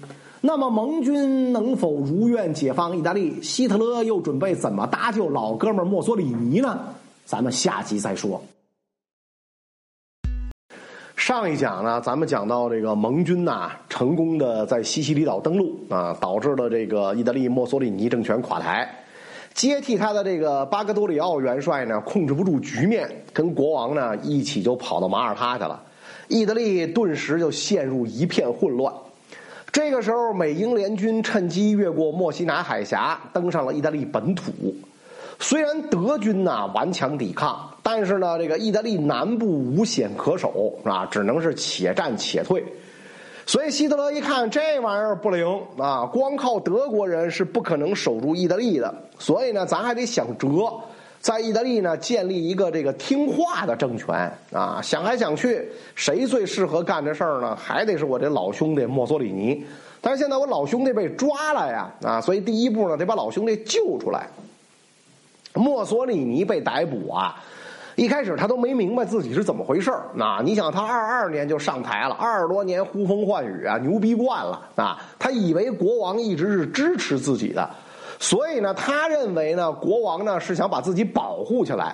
之后他就被转移了好几个地方啊，坐着囚车是吧？周游全国是吧？还去了几个小岛，待了好几天。其实呢，这样的这个目的啊，就是为了别让这个德国人发现。啊，但是德国人呢打情报战，虽然是玩不过英国人，可是对付意大利这种怂货那是绰绰有余。很快，这个德国特工就确定，说墨索里尼是被关在一座旅馆里，这个地儿呢叫帝王台，是一处高山上的滑雪场。这地儿是找到了，可是怎么救墨索里尼啊？派兵硬攻。肯定不行啊！能不能攻下先不说，是吧？要是咱们这个爬山爬到一半，是吧？守军用山上的这个飞机，直接就把老莫给转移了，那就不好办了啊！所以希特勒就和他的党卫队高级将领们商量，是吧？说唯一的办法呢就是奇袭，谁来干？啊，有一个特别好的人选啊！武装党卫军里啊，有一个出了名的亡命之徒啊，叫这个奥托斯科尔策尼。斯科尔策尼是个三十五岁的党卫军一级突击队中队长啊，按照这个呃正规军的军衔呢，相当于上尉啊。脸上呢有一道长长的伤疤，年轻的时候击剑留下来的啊，一看就不是个省油的灯。出了名的胆儿大啊，别人呢想都不敢想的事儿，他都能干。更难能可贵的是呢，他不是傻大胆儿，是吧？他这个这个呃，非常的精明能干，人狠话不多啊。所以呢，他有一个外号叫“欧洲最危险的男人”。斯科尔策尼接到这个任务的时候啊。巨兴奋啊！老子扬名立万的时候终于到了啊！不过他也知道这不是什么好干的活得打起一百二十分的小心。经过仔细研究，他决定一天都不耽误啊，立即行动，趁意大利人没戒备，出其不意呢，把老莫给救出来。于是呢，一九四三年的九月十二号，代号“橡树行动”的营救行动就开始了。斯科尔策尼的想的这个招啊，特别绝啊！你们守军肯定是重点监视几个上山的要道，但是呢，我不从下面爬山，我从天而降。所以呢，他带了二十六个党卫军和八十二个空降兵，驾驶十二架滑翔机，直接就降落在了帝王台的山顶啊！斯科尔策尼呢，还带了一个意大利警察部队的将军啊，这下呢，管了大用了。一下飞机啊！这意大利将军呢，就向帝王台上二百名意大利宪兵喊话啊，告诉他们啊，说你们都被这个反动分子利用了，现在赶紧放弃抵抗，弃暗投明，为时不晚。否则啊，我将以叛国罪是吧处决你们是吧？本来这些意大利宪兵啊就被从天而降的德军给吓呆了啊！你们难道是神仙吗？那再听将军讲话哦，原来我们被利用了啊！那赶紧投降吧！那于是德国兵是不费一枪一弹就占领了帝王台啊！一见到这个墨索里尼啊，斯科尔策尼赶紧立正，咔，那行了一个纳粹举手礼，领袖。元首派我来带给你自由啊！墨索里尼是感激涕零啊！啊，我早就知道我的朋友是不会抛弃我的，感动完了，咱该下山了。是吧？下山就不能用滑翔机了啊！但是这个山顶上有机场啊，所以墨索里尼就坐飞机啊，就直接飞到奥地利的维也纳。啊，斯科尔策尼是一个身高超过一米九、体重过两百磅的大胖子啊，就是壮壮汉是吧？墨索里尼也不瘦，再加上飞行员小小的一架这个飞机愣挤进这仨人，飞行员都提抗议说不行，只能带墨索里尼走，不带你啊。斯科尔策尼说这不成啊，你必须得带上我是吧？为什么呢？不带我，到时候这这功劳算谁的？是吧？所以斯科尔瑟尼就愣挤进了。哎飞行员也太牛逼了，在颠簸的这个山顶机场就愣能起飞啊！这些个纳粹的这个党卫军和空降兵把石头给搬开，把这飞机跑道整理平整，都快眼眼看要掉下悬崖了，愣拉起来飞了，飞到奥地利的维也纳啊！到这儿，他们受到了英雄一样的欢迎，迎击营救这个。墨索里尼啊，让斯科尔策尼名声大振，是吧？立刻被提拔为党卫军二级突击队大队长，相当于少校啊，获得了铁十字骑士勋章。有人说呀，这次行动呢是巴格多里奥啊跟纳粹德国演的一出双簧啊，所以一切才这么顺利。甭管怎么讲吧，墨索里尼出来了啊，仅仅三天之后，就在德国的扶持下成立了意大利社会共和国，首都呢。定在意大利北部一个小城叫萨罗啊，所以呢，它又被称为这个萨罗共和国。这是一个不折不扣的傀儡政权，只能控制意大利的北部地区。盟军本以为意大利已经宣布投降啊，在这儿登陆呢，就是走走形式，我们是过去接收的。结果在几个登陆场都遇到了德军的顽强抵抗，靠着海空军狂轰滥炸，才勉强站住了脚。德军南线总司令是空军元帅阿尔伯特·凯瑟琳啊，这个人一天到晚乐呵呵啊，被称作这个微笑的阿尔伯特，能力特别强啊。他命令部队且战且退，边退还边破坏桥梁。到了十月份，盟军才占领意大利南部地区，但是呢，凯瑟琳已经在他们面前建立了好几道坚固的防线，甚至炸开堤坝，改变河道。放水淹没了很多山谷，美国第五集团军花了一个多月才越过这些障碍，来到德国最大的一条防线——古斯塔夫防线面前。这条防线有很多巨型古堡啊！这个德军承诺呢，为了保护历史遗迹啊，我们不在这些地方设防。可美国佬不信，那我这要是冲上去挨一枪，找谁说理去？于是呢，美军还是炸掉了好几座这个古堡啊，包括古老的文物景点卡西诺山修道院啊，连教皇都提出了抗议。结果这修道院被炸之后，大片的瓦砾反而给德军提供了掩护，又打了一个多月。这时候丘吉尔坐不住了。是吧？老子当年夸下海口啊，说意大利是鳄鱼柔软的腹部，结果我们在这软腹部打了半年多，是吧？还是进展缓慢。于是呢，他不顾部队已经非常疲惫，啊，要求加快进攻。但是这种事儿不是你想想就行了，你在办公室里拍脑门，不是这回事儿啊，啊！这个时候的战场遍布沼泽地，随着春暖花开，大量蚊蝇滋生，进攻部队是苦不堪言，是吧？直到四四年五月下旬，盟军才全面突破了古斯塔夫防线。这时候本来应该迅速追击歼灭德军啊，但是美国指挥官呢，克拉克将军说不灵啊，为什么呢？我得先占领罗马，是吧？因为盟军这个时候开始紧锣密鼓的在西欧登陆了，这么大行动没带我玩是吧？我这儿他妈憋着一肚子气儿，所以怎么办呢？必须得打下意大利首都，这样呢，我才能立下不世之功，是吧？跟其他名将比肩。结果这一打罗马，就打成了为期一个多月的围城战。更糟糕的是，德国七个师的部队就趁这个机会顺利逃出去了。到一九四四年的六月，克拉克终于攻克了罗马，而盟军此时已在诺曼底登陆，意大利成了无关紧要的次要战场。但是战事根本就没有结束，盟军的进攻啊始终没停，越往北越靠近阿尔卑斯山。地形也就越不利，双方在这边反复拉锯，居然生生打了一年，直到希特勒自杀，意大利全境才告解放啊！那位同学说：“你这不对吧？你这个是吧？你这是不是讲的有点快啊？怎么一下子就讲到希特勒自杀了？”其实啊，这是因为意大利这个战场实在不重要啊，仗呢。打的也没劲，是吧？所以咱直接啊。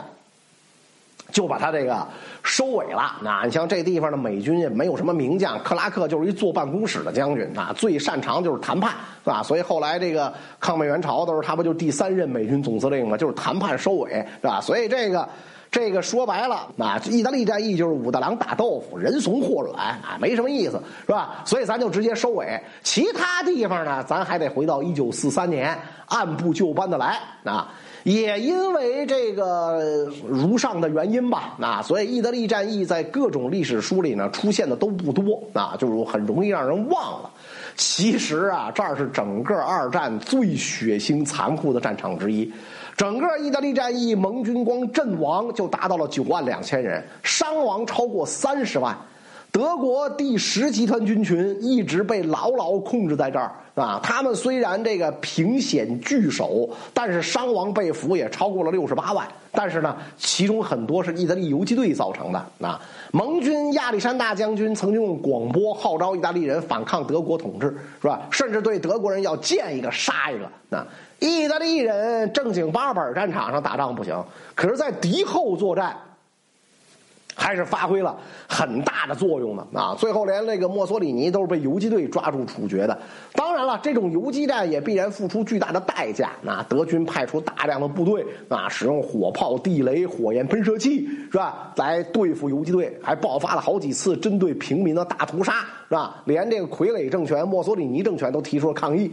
德国在占领意大利的期间呢，一共杀害了四万多平民啊，其中呢七千多呢是这个犹太人啊。唯一通过这场战役。得到这个提升的那是德国的凯瑟琳元帅。虽然德军在意大利也是步步后退，但是始终没有崩溃，是吧？这就叫不怕不识货，就怕货比货，是吧？跟德军在苏联和西线战场的表现一比呀，凯瑟琳自然是大受希特勒赏识。啊在这个德国临近崩溃前，希特勒让凯瑟琳出任西线德军总司令。啊，这些内容呢，咱们后边还会讲啊。关于意大利在二战里的表现啊啊，这个这个故事有很多啊，影视作品有很多表现啊，但主要呢都是这个呃描写战争中普通人的啊，比如非常有名的西西里的美丽传说啊，大美女莫妮卡贝鲁奇主演的那部啊，可能好多大家呢都看过。在这儿呢，我要给大家推荐另一部在中国呢可能没那么知名的电影，但是绝对值得一看啊，这就是这个《美丽人生》啊，意大利国宝级喜剧演员罗伯特贝尼尼主演的。获得当年奥斯卡最佳外语片、最佳男演员等等一大堆奖啊！所以呢，强烈推荐啊！轴心国之一的意大利终于就算完蛋了啊！现在呢，就是瞎子也能看出来，法西斯的末日已经不太远了啊！但是越伟大的胜利就越不会轻而易举，更何况随着战局变化，希特勒的人格越来越扭曲，越来越疯狂。同盟国一方关于下一步这个仗要怎么打，现在呢也该是凑到一块堆说一说了。于是，在一九四三年底，美苏英三国的大 boss 罗斯福、丘吉尔、斯大林就准备开个历史性的碰头会，地点呢选在了伊朗的首都德黑兰。啊，这么重要的事儿，当然不可能做到完全密不透风啊。德国这边，希特勒一听信儿，马上命令刚立下大功的斯科尔策尼率领突击队啊，潜伏到伊朗，准备趁开会把三巨头一锅端啊，哪怕干掉随便任何一位，也将大大改变历史啊。那么这次，这位欧洲最危险的男人斯科尔策尼能不能再立奇功？三巨头在德黑兰要商量些什么？咱们下集再说。上一讲咱们说到一九四三年底啊，美苏英啊，世界上三个最大的反法西斯国家的大 boss 是吧？这个罗斯福啊、丘吉尔啊、斯大林准备开一个碰头会啊，地点呢就选在伊朗首都德黑兰。消息一传出啊，德国人是首先坐不住了。你们哥仨要是相谈甚欢，那还能有我啥好？于是呢，希特勒马上命令刚立下大功的斯科尔策尼率领突击队潜伏到伊朗，准备呢趁开会把三巨头来个一锅端，哪怕干掉其中任何一位，那也是立下不世之功，是吧？斯科尔瑟尼知道这比之前从意大利宪兵手里救墨索里尼可要困难不知道多少倍。于是呢，决定先派几个特工空降到德黑兰附近，跟驻扎在当地的这特务呢接上头，然后呢，再让大队人马假扮成商人混入伊朗。德黑兰会议定在四三年的十一月二十八号举行，在这之前一个礼拜，斯科尔策尼呢悄悄派飞机前去空投特工，六名德国特工是从天而降，自以为此行神不知鬼不觉，结果还在天上飘着呢。就被地面上探照灯啊晃的是睁不开眼，一落地儿就被苏联宪兵团团围住，乖乖的缴了械。原来啊，苏联一直琢磨着扩大自己在中东的势力范围，伊朗就是第一步，所以这儿遍布苏联特工。早在斯科尔策尼刚开始策划行动的时候，德国在伊朗的那点谍报人员就被控制了啊，要干的这点事儿也被人家摸了一个门清。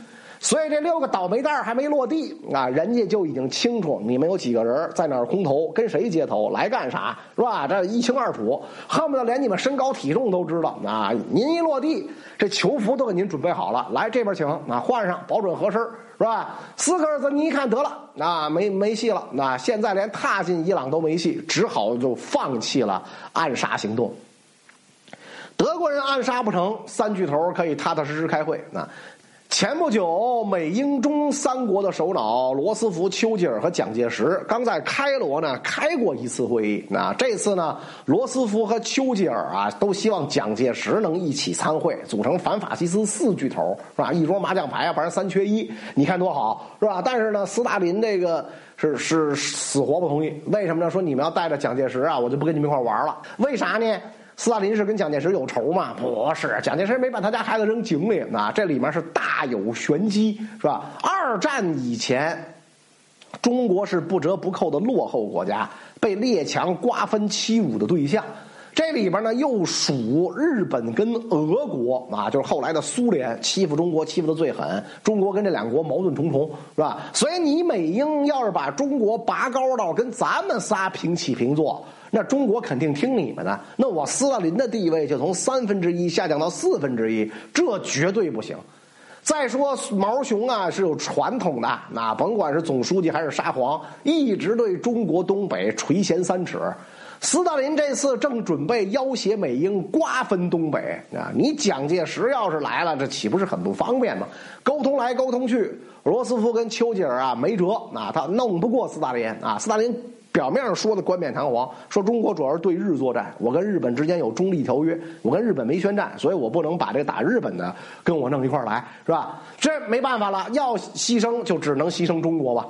就这样，好歹是三巨头见上了面啊。德黑兰会议是他们仨第一次见面啊。整个二战期间呢，其实也就见了三面，是吧？最后一次波茨坦会议的时候，美英的 BOSS 还都换人了啊。所以这一次的重要性。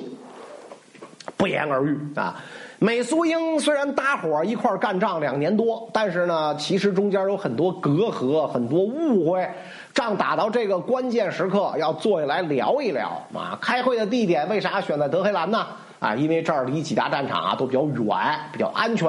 那加上伊朗呢，处在苏联和英国势力范围的结合部，大家呢都不容易搞小动作啊！别我们最高领袖过去开会，被你们扣下当人质，那就不好了啊！到了二十八号，这个会议如期开始，是吧？这个丘吉尔先让人递过来一把特大号的大宝剑啊，送给斯大林，把斯大林吓一跳。哇，荆轲刺秦王，好歹还藏着掖着，你这一国首相怎么直接拿着剑就冲我来了，是吧？丘吉尔说：“别怕，没事啊。你看这剑上刻着字呢，赠予钢铁般的斯大林格勒人民啊，这是我们国王陛下亲自托我送给您的。”祝贺斯大林格勒战役的伟大胜利啊！斯大林一听，哦，这样，好家伙，吓我一跳，是吧？那我就收下了啊！你看这丘吉尔多会做人，是吧？先送个东西当见面礼，那后边开会再怎么吵，咱也别撕破脸。会议开始第一天的主持人是罗斯福啊，要讨论的第一件事呢，哎，就是在欧洲开辟第二战场。我们以前看历史书啊，总觉得美英两国好的跟穿一条裤子似的。苏联呢，因为意识形态问题，肯定属于对立面。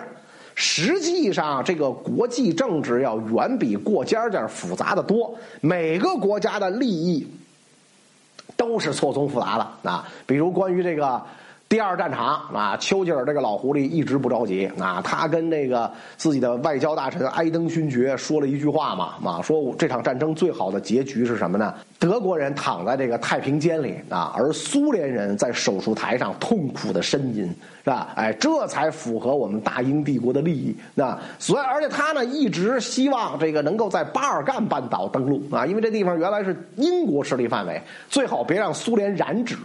恰恰在这一点上，美国跟英国是有分歧的。罗斯福一直希望能早点反攻欧陆，一来呢能显示我们大美利坚的实力，二来呢能为战后增加一份话语权。我犯不着为你们大英帝国火中取栗。苏联这边当然也是希望越早越好。啊，斯大林对于丘吉尔之前的反复推脱呀，已经是忍无可忍啊。这次坚决要求在会上，你得确定一个准确的期限。是吧？还得把登陆司令官定下来，以后有啥事儿找他啊！而且现在到了一九四三年底，苏军打了几个大胜仗，斯摩林斯克、基辅相继解放。啊，斯大林可不是前两年那个惶惶不安的样了啊！现在苏联已经准备酝酿全面反攻。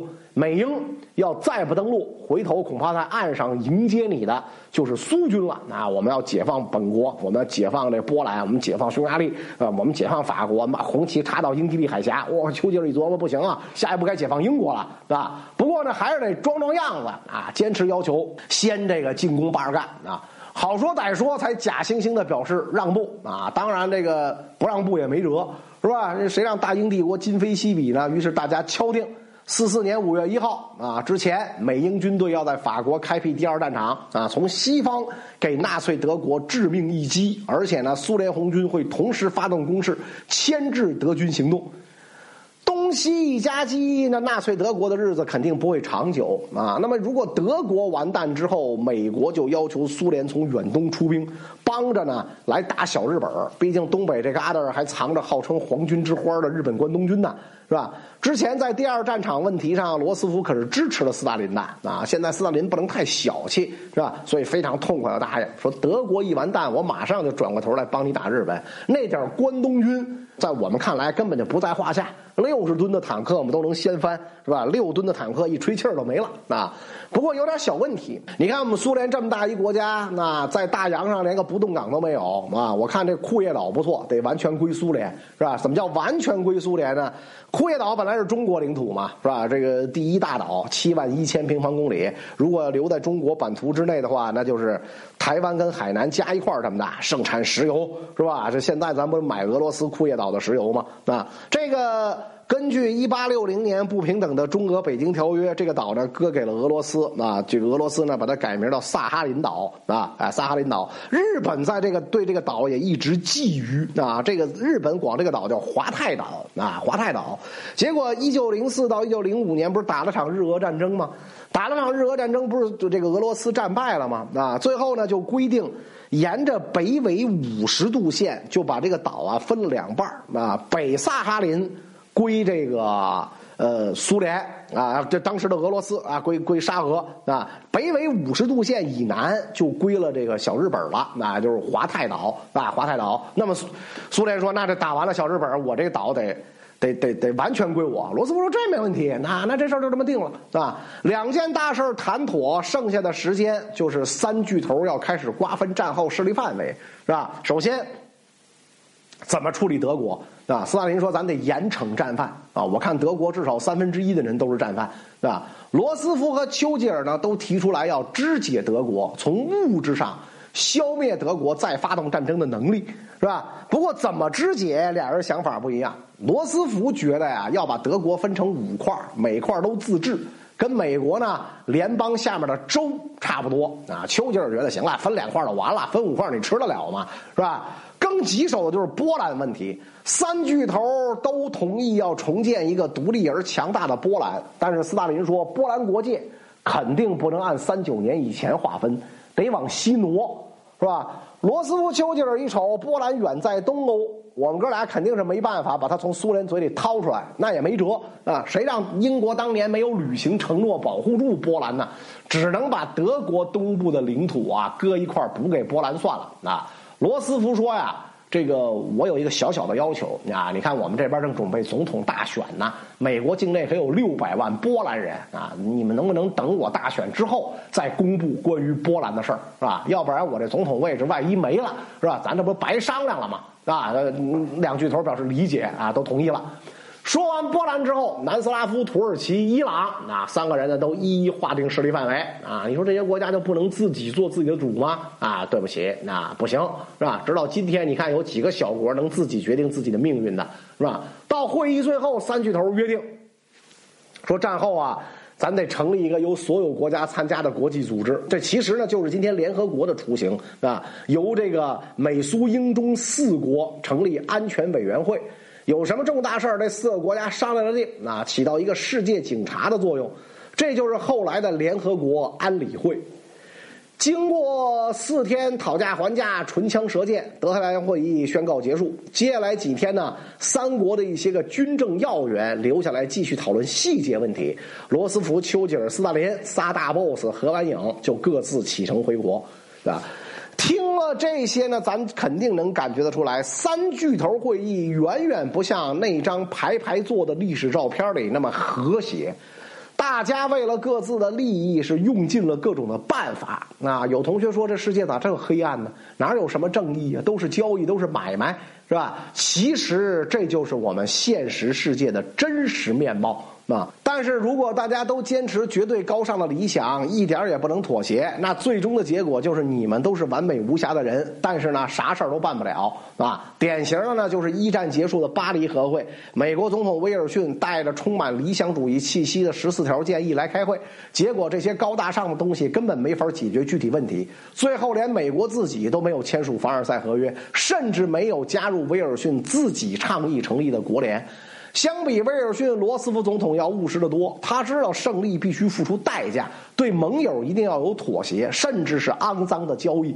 虽然上不得台面，但是确实能解决现实问题。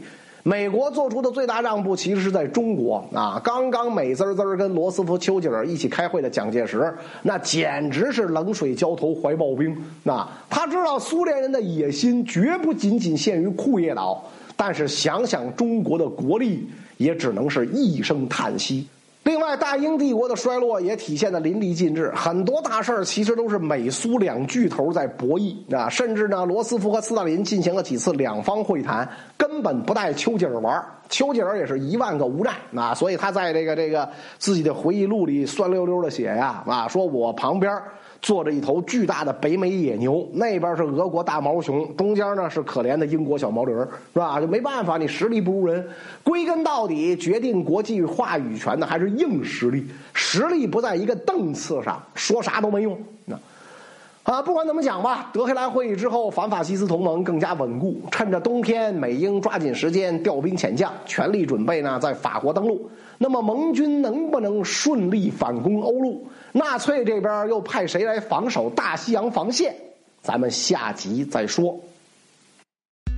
上一讲啊，咱说到这个德黑兰会议是吧？罗斯福、丘吉尔、这个斯大林啊，这三巨头商量第一个事儿呢，就是四四年五一之前啊，要在法国登陆啊，做加班狗啊，开辟这个第二战场。这个计划呢就被命名为那个“霸王行动”，而且呢，在会上还定了“霸王行动”盟军的总司令由美国陆军上将德怀特·艾森豪威尔担任。这艾森豪威尔啊，咱们之前没少提啊，很多人呢把他列为二战美国的第一名将。但其实呢，关于他的争议啊是很多的啊。首先呢，就是因为他是个德国人的后代啊。这虽然在这个美国是个移民国家嘛，啊，世界民族种族的博物馆，那这不太稀奇。但是战争期间人心叵测呀，啊，为此呢，怀疑他的人呢就不在少数。更大的质疑呢。他在火炬行动之前啊，就没当过高级指挥官，一直做参谋工作。二战爆发三九年的时候他在这中校，是吧？从来没有独立指挥过战斗部队。这个指挥官跟参谋是有很大区别的。那参谋不带长，放屁都不响，啊。最重要的呢，就是这个指挥官呐，得有最终的决定权啊，决定负责就得能拍板儿参谋呢就是做调研，然后出主意啊，最终怎么决定是指挥官的事儿啊。但是美国陆军总参谋长这个马歇尔。力挺艾森豪威尔啊，他最看重的呢是这个艾森豪威尔的情商啊，因为这个英美联军呢财大气粗啊，拔？根汗毛比比小日本腰都粗是吧？不缺人，不缺钱，不缺家伙，这个时候呢。作为联军总司令，最重要的是能把大家摆平啊，让像什么巴顿呐、蒙哥马利呀这些不同国籍、性格迥异的人啊，能踏踏实实一起干活啊，别这个自个儿跟自个儿作妖啊，还得负责呢跟罗斯福啊、丘吉尔啊这些大佬协商协调工作。北非和西西里岛登陆成功之后啊，艾森豪威尔的能力呢得到了所有人的认可。四四年一月，他在伦敦呢组建了盟军远征军最高司令部。之后呢，第一件事儿啊，就是选定几个最重要的指挥官。首先呢，艾森豪威尔的副手，也就是盟军的副总司令，由英国空军上将亚瑟·特德担任。特德名气虽然不算特别大，但是能力极强，而且呢，现在空军的重要性是毋庸置疑的。执行登陆作战的呢是英国的两个集团军和美国的一个集团军的兵力，由蒙哥马利担任联军陆军总指挥，同时呢兼任英国第二十一集团军群司令。迈尔斯·邓普西将军指挥英国第二集团军，美军第一集团军呢由之前一直给巴顿当副手的布莱德雷指挥。特拉福德·马洛里将军担任盟军空军总指挥。伯特兰·拉姆齐将军担任海军总指挥，沃尔特·史密斯将军担任总参谋长。盟军这个时候集结在英国的整个兵力超过二百八十万人，可以说呢是占绝对的优势。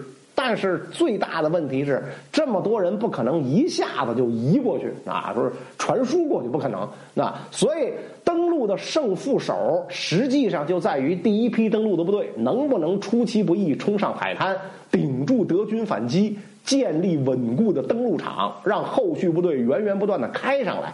这其中最重要的问题呢，就是到底在哪儿登陆？法国西部大西洋海岸线很长啊，绵延上千公里。其中呢，跟英国离得最近的地方呢是加莱啊，这儿呢英吉利海峡最窄的地方只有不到二十公里宽。想当年。英法百年战争的时候，英军每次登陆法国，基本上都是从这儿登陆，是吧？所以一直被认为呢是渡海登陆的最佳地点啊。德军这边，那你想想啊，拿脚趾头都能算明白，那盟军下一步准备在法国登陆啊，所以加班加点建设这个大西洋防线。那西线德军总司令是伦德施泰特老元帅啊，手下最得力的干将是 B 集团军群指挥官沙漠之狐隆美尔。这俩人能力都没得说，不过对于怎么防御盟军登陆，他俩意见呢完全不同啊。伦德斯泰特别看岁数挺大，但是精通装甲部队机动作战，所以他说呀，咱得机动防御，把装甲部队呢布置在离海岸有一定距离的地方，等敌人登陆以后，判断清楚主攻方向，再发动强大反击，把他们赶回大海。隆美尔不同意。说您老没跟英美交过手吧？您见过盟军的飞机吗？是吧？您知道那铺天盖日的铁鸟飞过来什么感觉吗？我也想机动作战，但是盟军的空中优势会让咱们任何一支装甲部队都没法调动，所以必须把主力布置在海岸第一线，配合防御工事，直接在海滩上进行战斗。俩人为此就争论不休。后来正好呢，装甲兵总监古德里安大将来视察，这是德军里最懂坦克的人啊。他一来就被惊呆了，我了个天哪！隆美尔居然把坦克像碉堡一样布置在海岸的防线上面，这在古德里安看来简直是不可思议。隆美尔是不是脑子进屎了吧？你这怎么回事？这还是那个神出鬼没的沙漠之狐吗？是吧？但是隆美尔非常固执。说你们只跟毛熊打过仗，你们没见过美英的飞机，装甲师布置在后方，根本就开不到前线，瞎子点灯白费蜡啊！大家吵来吵去，最后吵到希特勒这儿，希特勒呢就和了个稀泥，搞了个折中啊！西线德军十个装甲师，三个归隆美尔指挥，其余的作为预备队留在后方。这么一看，似乎是争论双方各得一半，但实际上谁的想法都没法实现，两边谁的兵力都不够。另外呢，希特勒命令说，没有朕的批准，谁也无权调动装甲部队啊！这简直啊，就是帮着盟军把这几位将军的手脚啊都给捆住了。即使条件如此不利，隆美尔也没有放弃，日以继夜的在海岸布置防御。德国人从四零年开始就修建大西洋壁垒，但是呢，那会儿三天打鱼两天晒网。隆美尔上任几个月就拼命加强防御，布置了数百万枚地雷，还有各种障碍物啊，比如呢拿这个混凝土做一个四棱锥体啊，可以让登陆艇搁浅啊，被称为恶魔方块。还有呢用钢条焊接而成的反坦克路障。隆美尔还预料到盟军会用大量伞兵空降，所以呢放水淹没了后方很多地方。不过，对于盟军会在哪儿登陆，隆美尔和伦德斯泰特呀两位元帅都拿不准，只能靠这个间谍收集的情报来推测。这就又轮到了拔了毛比猴精的英国人大显身手。之前立下大功的英国情报部门，这次呢又制定了一个更大的行动计划，被称为“卫士行动”啊。以前咱们在这个特辑节目里呢提到过啊，说这里面呢甚至还用了苦肉计，故意牺牲不少自己的特工来欺骗德国人呢。卫士行动里边最大的一部分被称为坚忍行动，这个计划特别绝，是吧？比上次肉馅计划有过之无不及啊！就是把之前因为这个达尔光事件被撤职的巴顿将军请到了。爱丁堡啊，在这儿呢建了一个不存在的美国第一集团军群司令部，下辖两个不存在的美国第十四集团军和英国第四集团军，还虚设了下面一堆部队那番号啊，什么师长、参谋长一应俱全，然后大规模安置假的营房、仓库，甚至充气的飞机、坦克啊，就差安置充气娃娃了啊。巴顿呢还经常故意在当地抛头露面啊，到处参加活动、发表演说。巴顿是当时美军最能打的名将，德国人无论如何也想不到啊，就因为打了俩大头兵，盟军就能愣不让他指挥登陆。爱丁堡在英国北部嘛，苏格兰首府啊，所以这德国人就觉得，哎，你们会不会是登陆挪威呀？要登陆法国，肯定也是比较靠北的加来，光巴顿还不够。英国人还搞了个铜头蛇行动啊，找了一个长得巨像蒙哥马利的演员啊，安排他呢跟这个蒙哥马利本人啊待一段时间，学习蒙哥马利的举手投足，甚至一些小动作。然后呢，让这位演员先后访问了直布罗陀和阿尔及尔，让德国人误以为盟军有可能从法国在地中海一侧的海岸登陆。这么多欺骗行动的背后。盟军就把真实的登陆地点选在了法国西部的诺曼底，这儿离英国大概七十公里左右。选择诺曼底的最大原因是出其不意，而且呢，它西边的色堡是这边最大的港口，这是后续登陆必不可少的。开始的时候呢，盟军认为啊，首批登陆需要三个师的部队，后来为了保险起见，增加到了六个师，但是也就是需要更多的登陆艇。所以登陆时间呢，就推迟到了这个六月初啊。其实，在这之前的两年，英国人就曾经试探性的进行过登陆作战。那当时派了六千人的加拿大军队登陆了法国北部的港口迪耶普，是吧？想看看德军对登陆行动呢是怎么个反应。结果不出意料，损失惨重，是吧？登陆部队呢损失过半。也有人说啊，这个登陆就是假的啊，不就是那个。斯大林老催丘吉尔嘛，是吧？所以丘吉尔呢就假模假式的登一下路，啊，登一下路，牺牲的这是加拿大人，还有波兰人啊，还有流亡在英国的这波兰军队，让他们登陆。说这登陆之前呢，还还这个广播让法国地下组织起义，响应盟军登陆。结果呢？法国地下组织觉得啊，你缺心眼儿吧？你这一广播，不德国人都去了吗？没有法国地下组织去啊，是德国的这个军队去了，所以登陆损失惨重啊。然后从迪耶普逃回来的这些伤兵，在今后那一年多的时间，就成了丘吉尔的宝贝，是吧？你斯大林不是说？要让这个这个这个盟军尽快开辟第二战场嘛，是吧？据说德黑兰会议上，这个丘吉尔都带着这些伤兵去，是吧？大元帅不是我们不想登陆，你问问这些老兵能登陆吗？这帮老兵哦，不行不行不行！你看大元帅不是我不干吧，是吧？所以那事儿是一个假的啊，是一个假的。那这次在诺曼底的登陆，那将是人类历史上规模最大的一次登陆作战。那对于艾森豪威尔来说，那是泰山压顶，千斤重担，只能赢是不能输。八王行动最关键的就是第一天的抢滩登陆战。艾森豪威尔计划用六个师啊，在五片海滩同时登陆。美军负责两片，英军和加拿大军队负责三片。同时呢，把三个空降师空投到战线后方，切断德军的增援线路。最终呢，行动计划定在了六月六号凌晨。这一天呢，被称为 D 日。盟军对行动做了大量的保密工作。知道行动计划的人被赋予了一个代号，叫“比哥”。所有比哥都被严格限制，不能派到任何危险地方，防止他们被俘虏。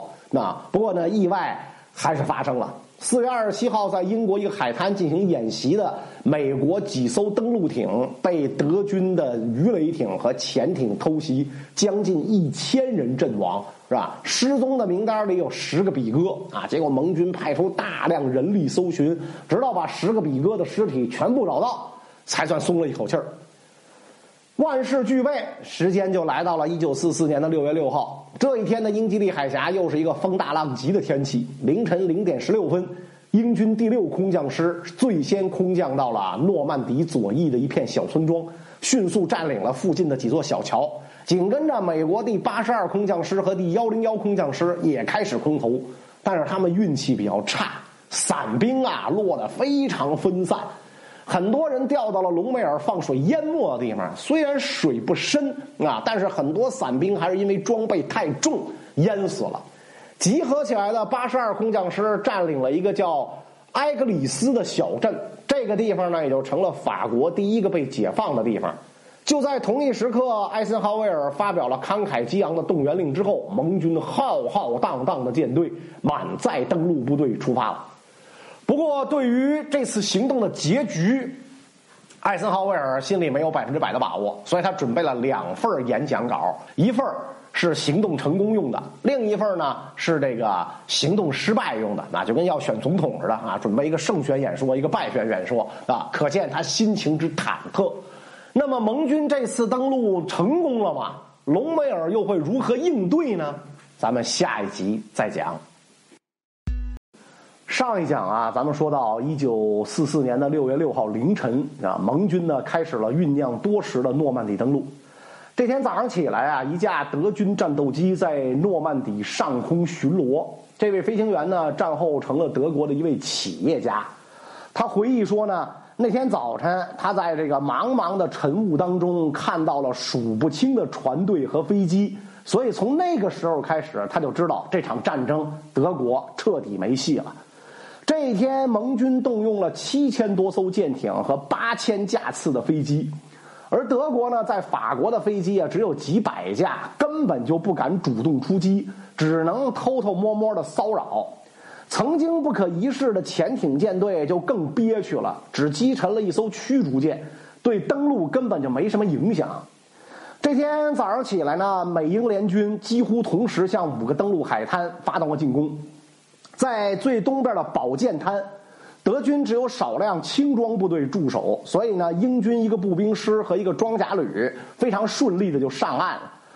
隆美尔曾经说呀，盟军登陆的第一天是决定性的二十四小时。但是呢，六月五号这一天啊，这个隆美尔媳妇儿生日，那他一看呢天气这么恶劣，是吧？觉得呢盟军这个不会行动，所以呢就放心的回到后方啊，家里开生日 party 去了，是吧？隆美尔又是一爱妻狂，是吧？还准备呢顺便觐见一下希特勒，给自己呢要点这个支援部队。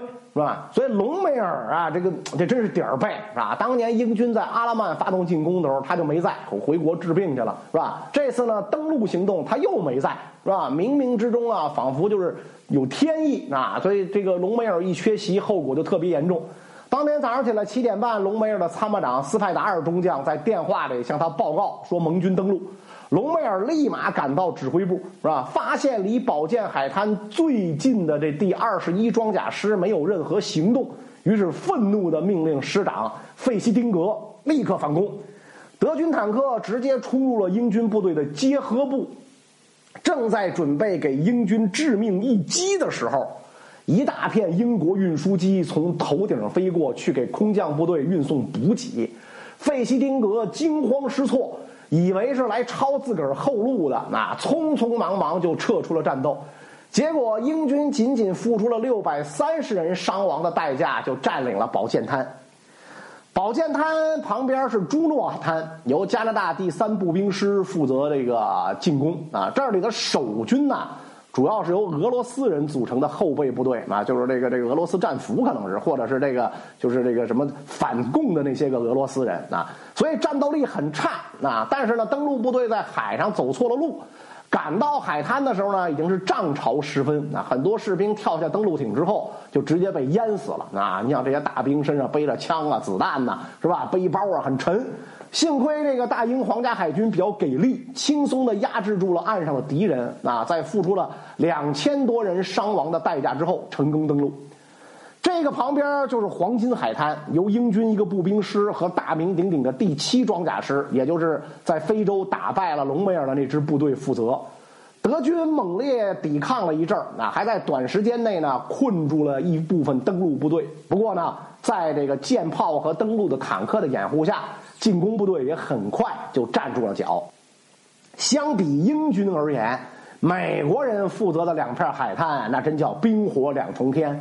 负责犹他海滩的是美国第四步兵师，因为潮汐影响，他们偏离了预定地点一千多米登陆，结果呢因祸得福，正好避开了这个德军的大股部队啊。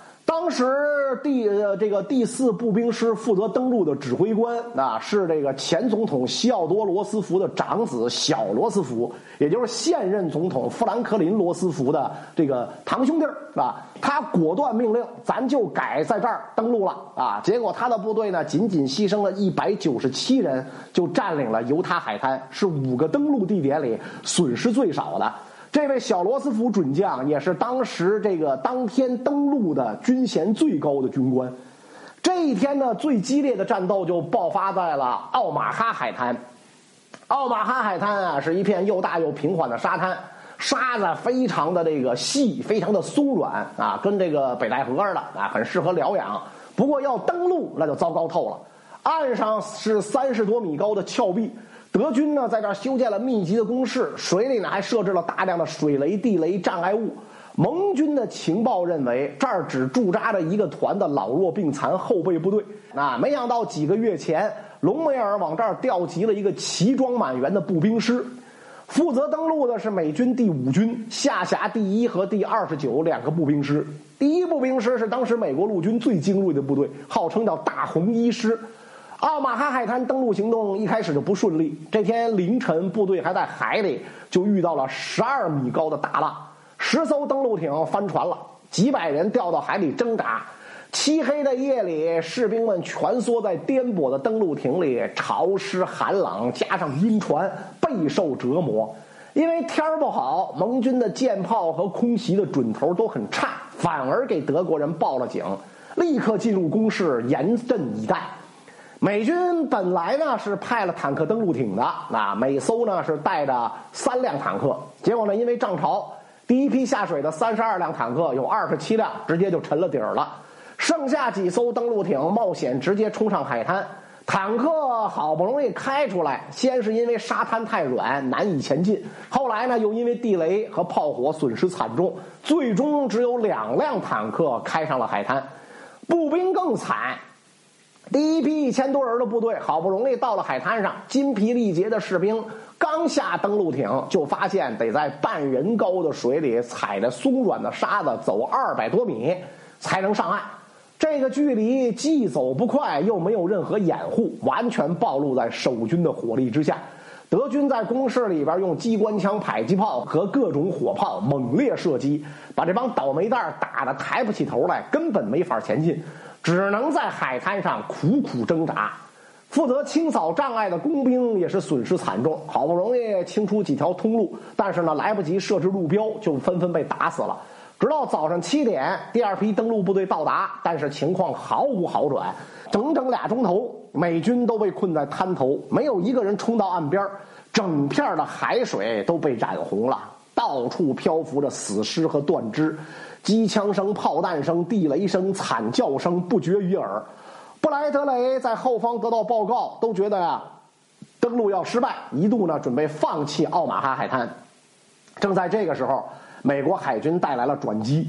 负责掩护登陆的海军指挥官发现情况紧急，命令十七艘驱逐舰靠近到离海岸只有七百多米的地方，冒着搁浅和被击沉的危险，近距离炮击，这才慢慢压制住了德军的火力。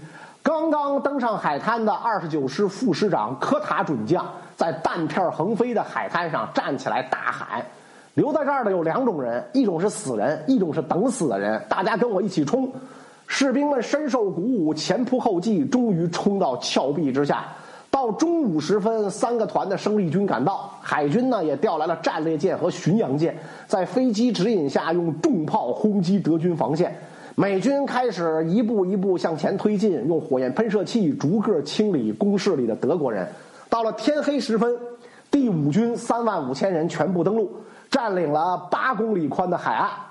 军长杰罗少将发给布莱德雷将军的电报的第一句话就是：“感谢上帝创造了美国海军。”著名的电影《拯救大兵瑞恩》开头的部分讲的就是奥马哈海滩的登陆战，拍的特别好，把这儿的残酷战斗啊表现的是淋漓尽致。奥马哈从此被称为血腥海滩，美军在这儿光阵亡就达到了两千五百人。但是不管怎么讲。五个海滩还是全部被盟军占领。这个被在这个被称为最长的一天的日子里，一共有十七万盟军成功上了岸，总共伤亡不到六千人。盟军之所以能这么顺利登陆，应该说呢，希特勒有不少功劳。啊，希特勒这个人呢，有个习惯，啊，每天熬夜工作到凌晨三点，然后睡觉。快到中午呢，再起床啊！六月六号这天，希特勒正在他的山间别墅鹰巢里。盟军登陆的时候呢，他正在睡觉。消息传来，居然没有人敢把他叫醒，直到十点他才起床。之前，希特勒居然神奇的用直觉感觉到盟军有可能在诺曼底登陆，好几次嘱咐这个隆美尔要注意这边的防御。可是这天真得到消息之后，啊，希特勒的第一反应是，哎，这是一次佯攻，目的呢是把我们从真正的登陆地点，也就是加莱引开。所以直到这天中午，他才同意把后备部队投入战斗，但是仍然不允许驻守在加莱的部队移动。正如隆美尔所料，这些后备部队一出门就遭到盟军飞机铺天盖地的狂轰滥炸，很多部队开到战场就已经失去战斗力了。最长的一天就这么过去了，下一步就是往内陆挺进。按照计划，英军应该在登陆第一天就占领咽喉要道卡昂，但是因为之前呢遭遇了一次德军装甲部队的反击，蒙哥马利过于小心谨慎，所以呢停滞不前。结果第二天德军又调来一个装甲师，双方呢爆发了激战。美军的目标是色保。虽然大部分增援的德军都去围堵蒙哥马利，但是呢，布莱德雷也没有趁机率领美军长驱直入，还是小心翼翼的前进。这种情况换作是巴顿的话，是肯定不会出现的。希特勒命令守卫色堡的四个师德军不能后退，必须死守。啊，但是隆美尔不管那一套啊，什么三七二十一，果断命令部队迅速撤走。啊，六月十九号，美军占领了蒙特堡，把科唐坦半岛拦腰截断，离色堡只有八公里。这个时候呢，出了点意外。原来呢，盟军为了从诺曼底运物资，用浮动码头啊建了两座大型人工港，起了个名字叫桑树。结果呢？这天海峡上风暴突起，其中一座桑树解体，还有大量舰船受伤或者沉没，物资运输中断，整整了五天。所以美军进攻呢也被迫停止了。此时德军正好有两个党卫军装甲师从匈牙利调过来，那么他们能不能成功发动反击？美英军队下一步进展如何呢？咱们下集再说。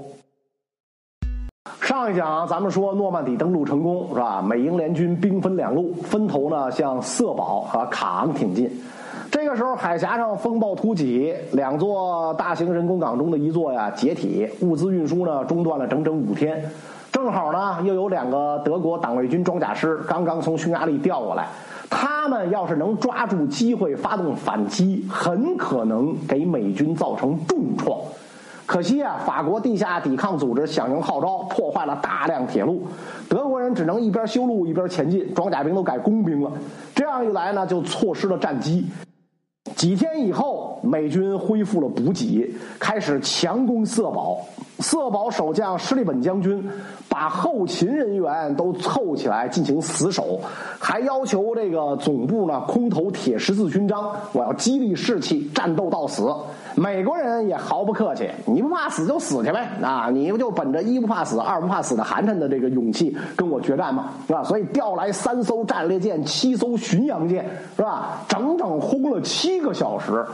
施利本将军一看，哇塞，还是你们横，那那我还是先不死了吧，是吧？于是呢，就率部投降了。夹着尾巴做人也是人嘛，啊，总比死了强。但是在投降以前，他们还是有计划的把港口的码头。防波堤、起重机这些设备全部炸毁，还用水雷和沉船封锁航道。美国人派出大量工兵，花了足足仨礼拜，才让色保港口啊恢复工作。色保的解放让盟军拥有了一座大型深水港，本来就不缺东西，这下更能源源不断的运送过来。与此同时，英军经过整顿，也发动了对卡昂的猛攻。卡昂是诺曼底地区的咽喉要道，所以德国人也是无比重视，手里有多少部队就派过去，其中就包括著名的党卫军第幺零幺重装甲营。德国人一直是把虎式坦克集中编成重装甲营，作为装甲师里最精锐的部队使用。幺零幺重装甲营是最早装备虎式重型坦克的部队之一。不过呢，这次在来诺曼底的路上，也是被盟军空袭啊，修理的很惨。四十五辆坦克开到卡昂，只剩下了十七辆。六月十三号，幺零幺营二连连长米切尔·魏特曼中尉奉奉命到一个名叫波卡基的小村子阻截英军。魏特曼当时是德国家喻户晓的坦克王牌，不过这个时候他的连里只剩下了四辆虎式和一辆四号坦克。来到波卡基村之后，魏特曼发现英军一大队装甲部队正在通过，于是呢，他就让另外几辆坦克留在村外的高地上支援，自己单枪匹马进村截击。这支英军是号称“沙漠之鼠”的第七装甲师的一个团，从宝剑滩登陆以后，战斗非常轻松，让他们大大放松了警惕，直到不到五十米的距离才发现了德国的虎式坦克。魏特曼第一炮先击毁了英军纵队打头的半履带装甲车，第二炮击毁了队伍最后的一辆坦克，这样整支部队就都被困在了道路上。几辆反应快的坦克进行还击，但是呢，炮弹都被虎式坦克厚重的装甲弹开。接着，魏特曼用八十八毫米火炮挨个点名，十五分钟就干掉了二十三辆坦克，还有大量装甲车。不过，魏特曼的坦克履带被打断了，最后呢，只好弃车逃跑。波卡基村之战让英军行动大大受阻。这之后，所有人都小心翼翼，有点风吹草动就怀疑是虎式坦克，召唤空军先炸一通再说。魏特曼创造了一辆坦克单日战绩的最高历史记录，因此呢，被授予宝剑相叶骑士十字勋章。希特勒还亲自发来嘉奖电报。不过呢，魏特曼的幸运没有持续太久。两个月后的一场战斗当中，他的坦克被击毁，弹药爆炸，把炮塔掀飞，乘员全部阵亡。到了六月底，磨磨蹭蹭的英国佬还是没能占领卡昂。缓过劲儿来的隆美尔集中了五个装甲师，其中包括一个党卫军装甲师，发起猛烈反击。但是呢，他们运气非常不好。反击反击刚一开始，天儿放晴了，盟军飞机大举出动，对着地上的德军狂轰滥炸，瞬间就瓦解了攻势。英军趁机占领了卡昂城外的制高点。之后几天，双方围绕着这个制高点反复争夺，但是在盟军飞机的打击下，德国人只能把坦克分成小股部队发动短促进攻，最终呢不得不退到市区里固守。六月二十九号。隆美尔和伦德施泰特觐见希特勒汇报战况，希特勒大为不满，当场就撤掉了伦德施泰特，由克鲁格元帅接替西线德军总司令。这里边呢，其实隐含了表达对隆美尔的不信任啊，否则肯定让他来接替。当然，这个时候就是换神仙来也不能挽救战局了。七月初，巴顿将军率领的美国第三集团军来到法国，跟第一集团军整编成了第十二集团军群。布莱德雷升任集团军群司令，反倒成了巴顿的上司。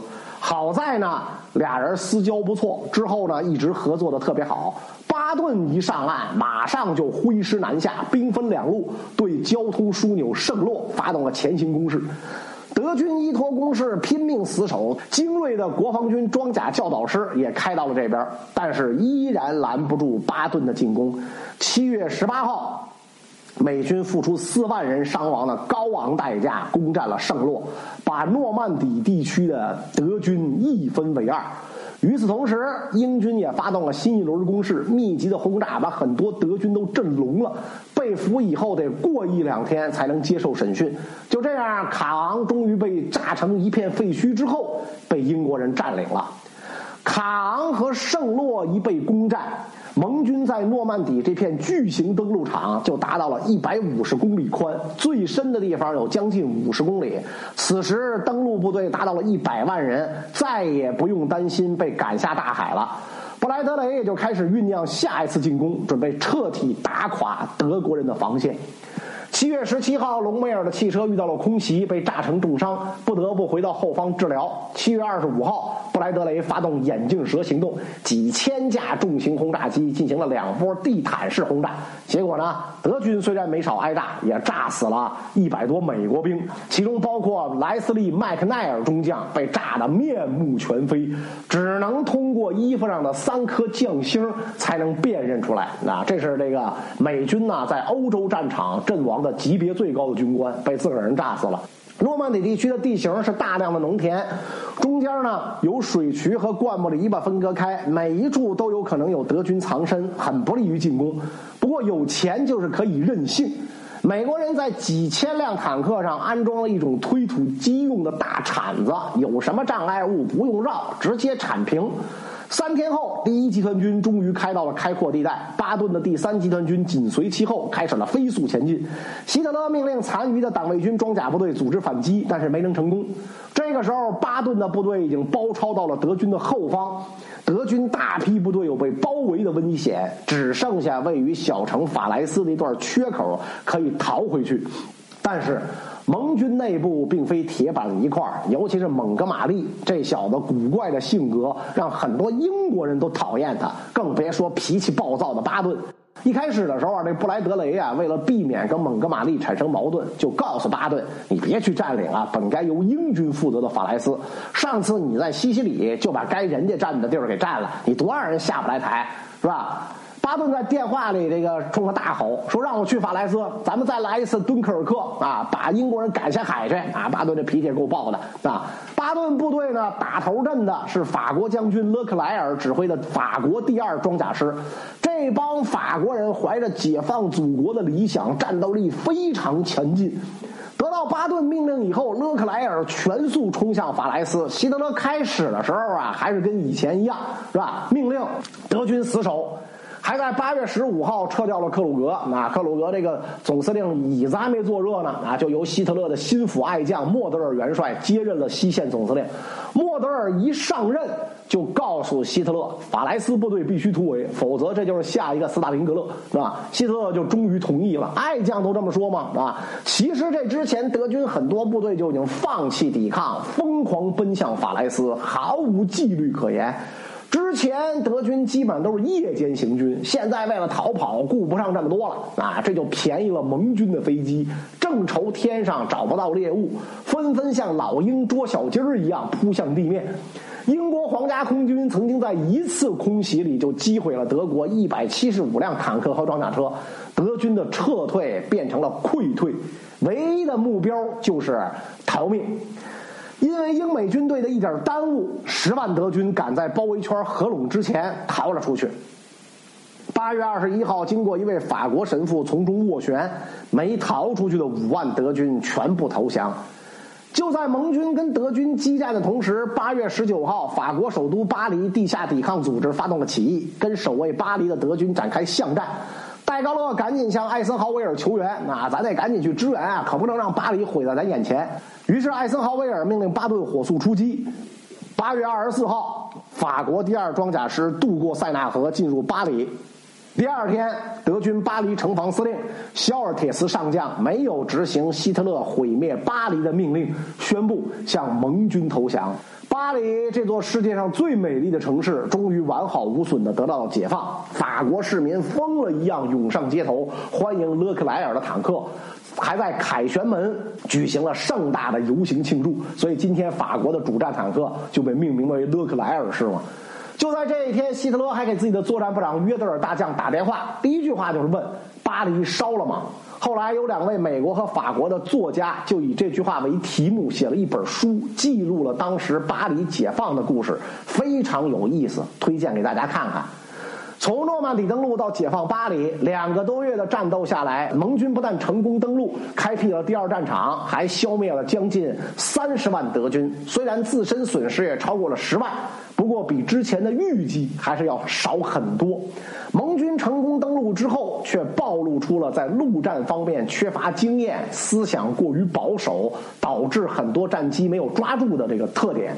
当然，德国人此时就更混乱了。在如此紧要的关头，希特勒和他的将军们居然把大量时间浪费在了吵架上。第二战场一开辟，就意味着纳粹德国的末日指日可待。随着前线节节撤退。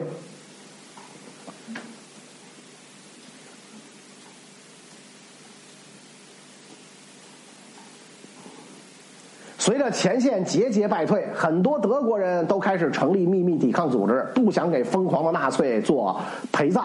这里边影响最大的呢，就是前陆军参谋长贝克大将为首的黑色乐队。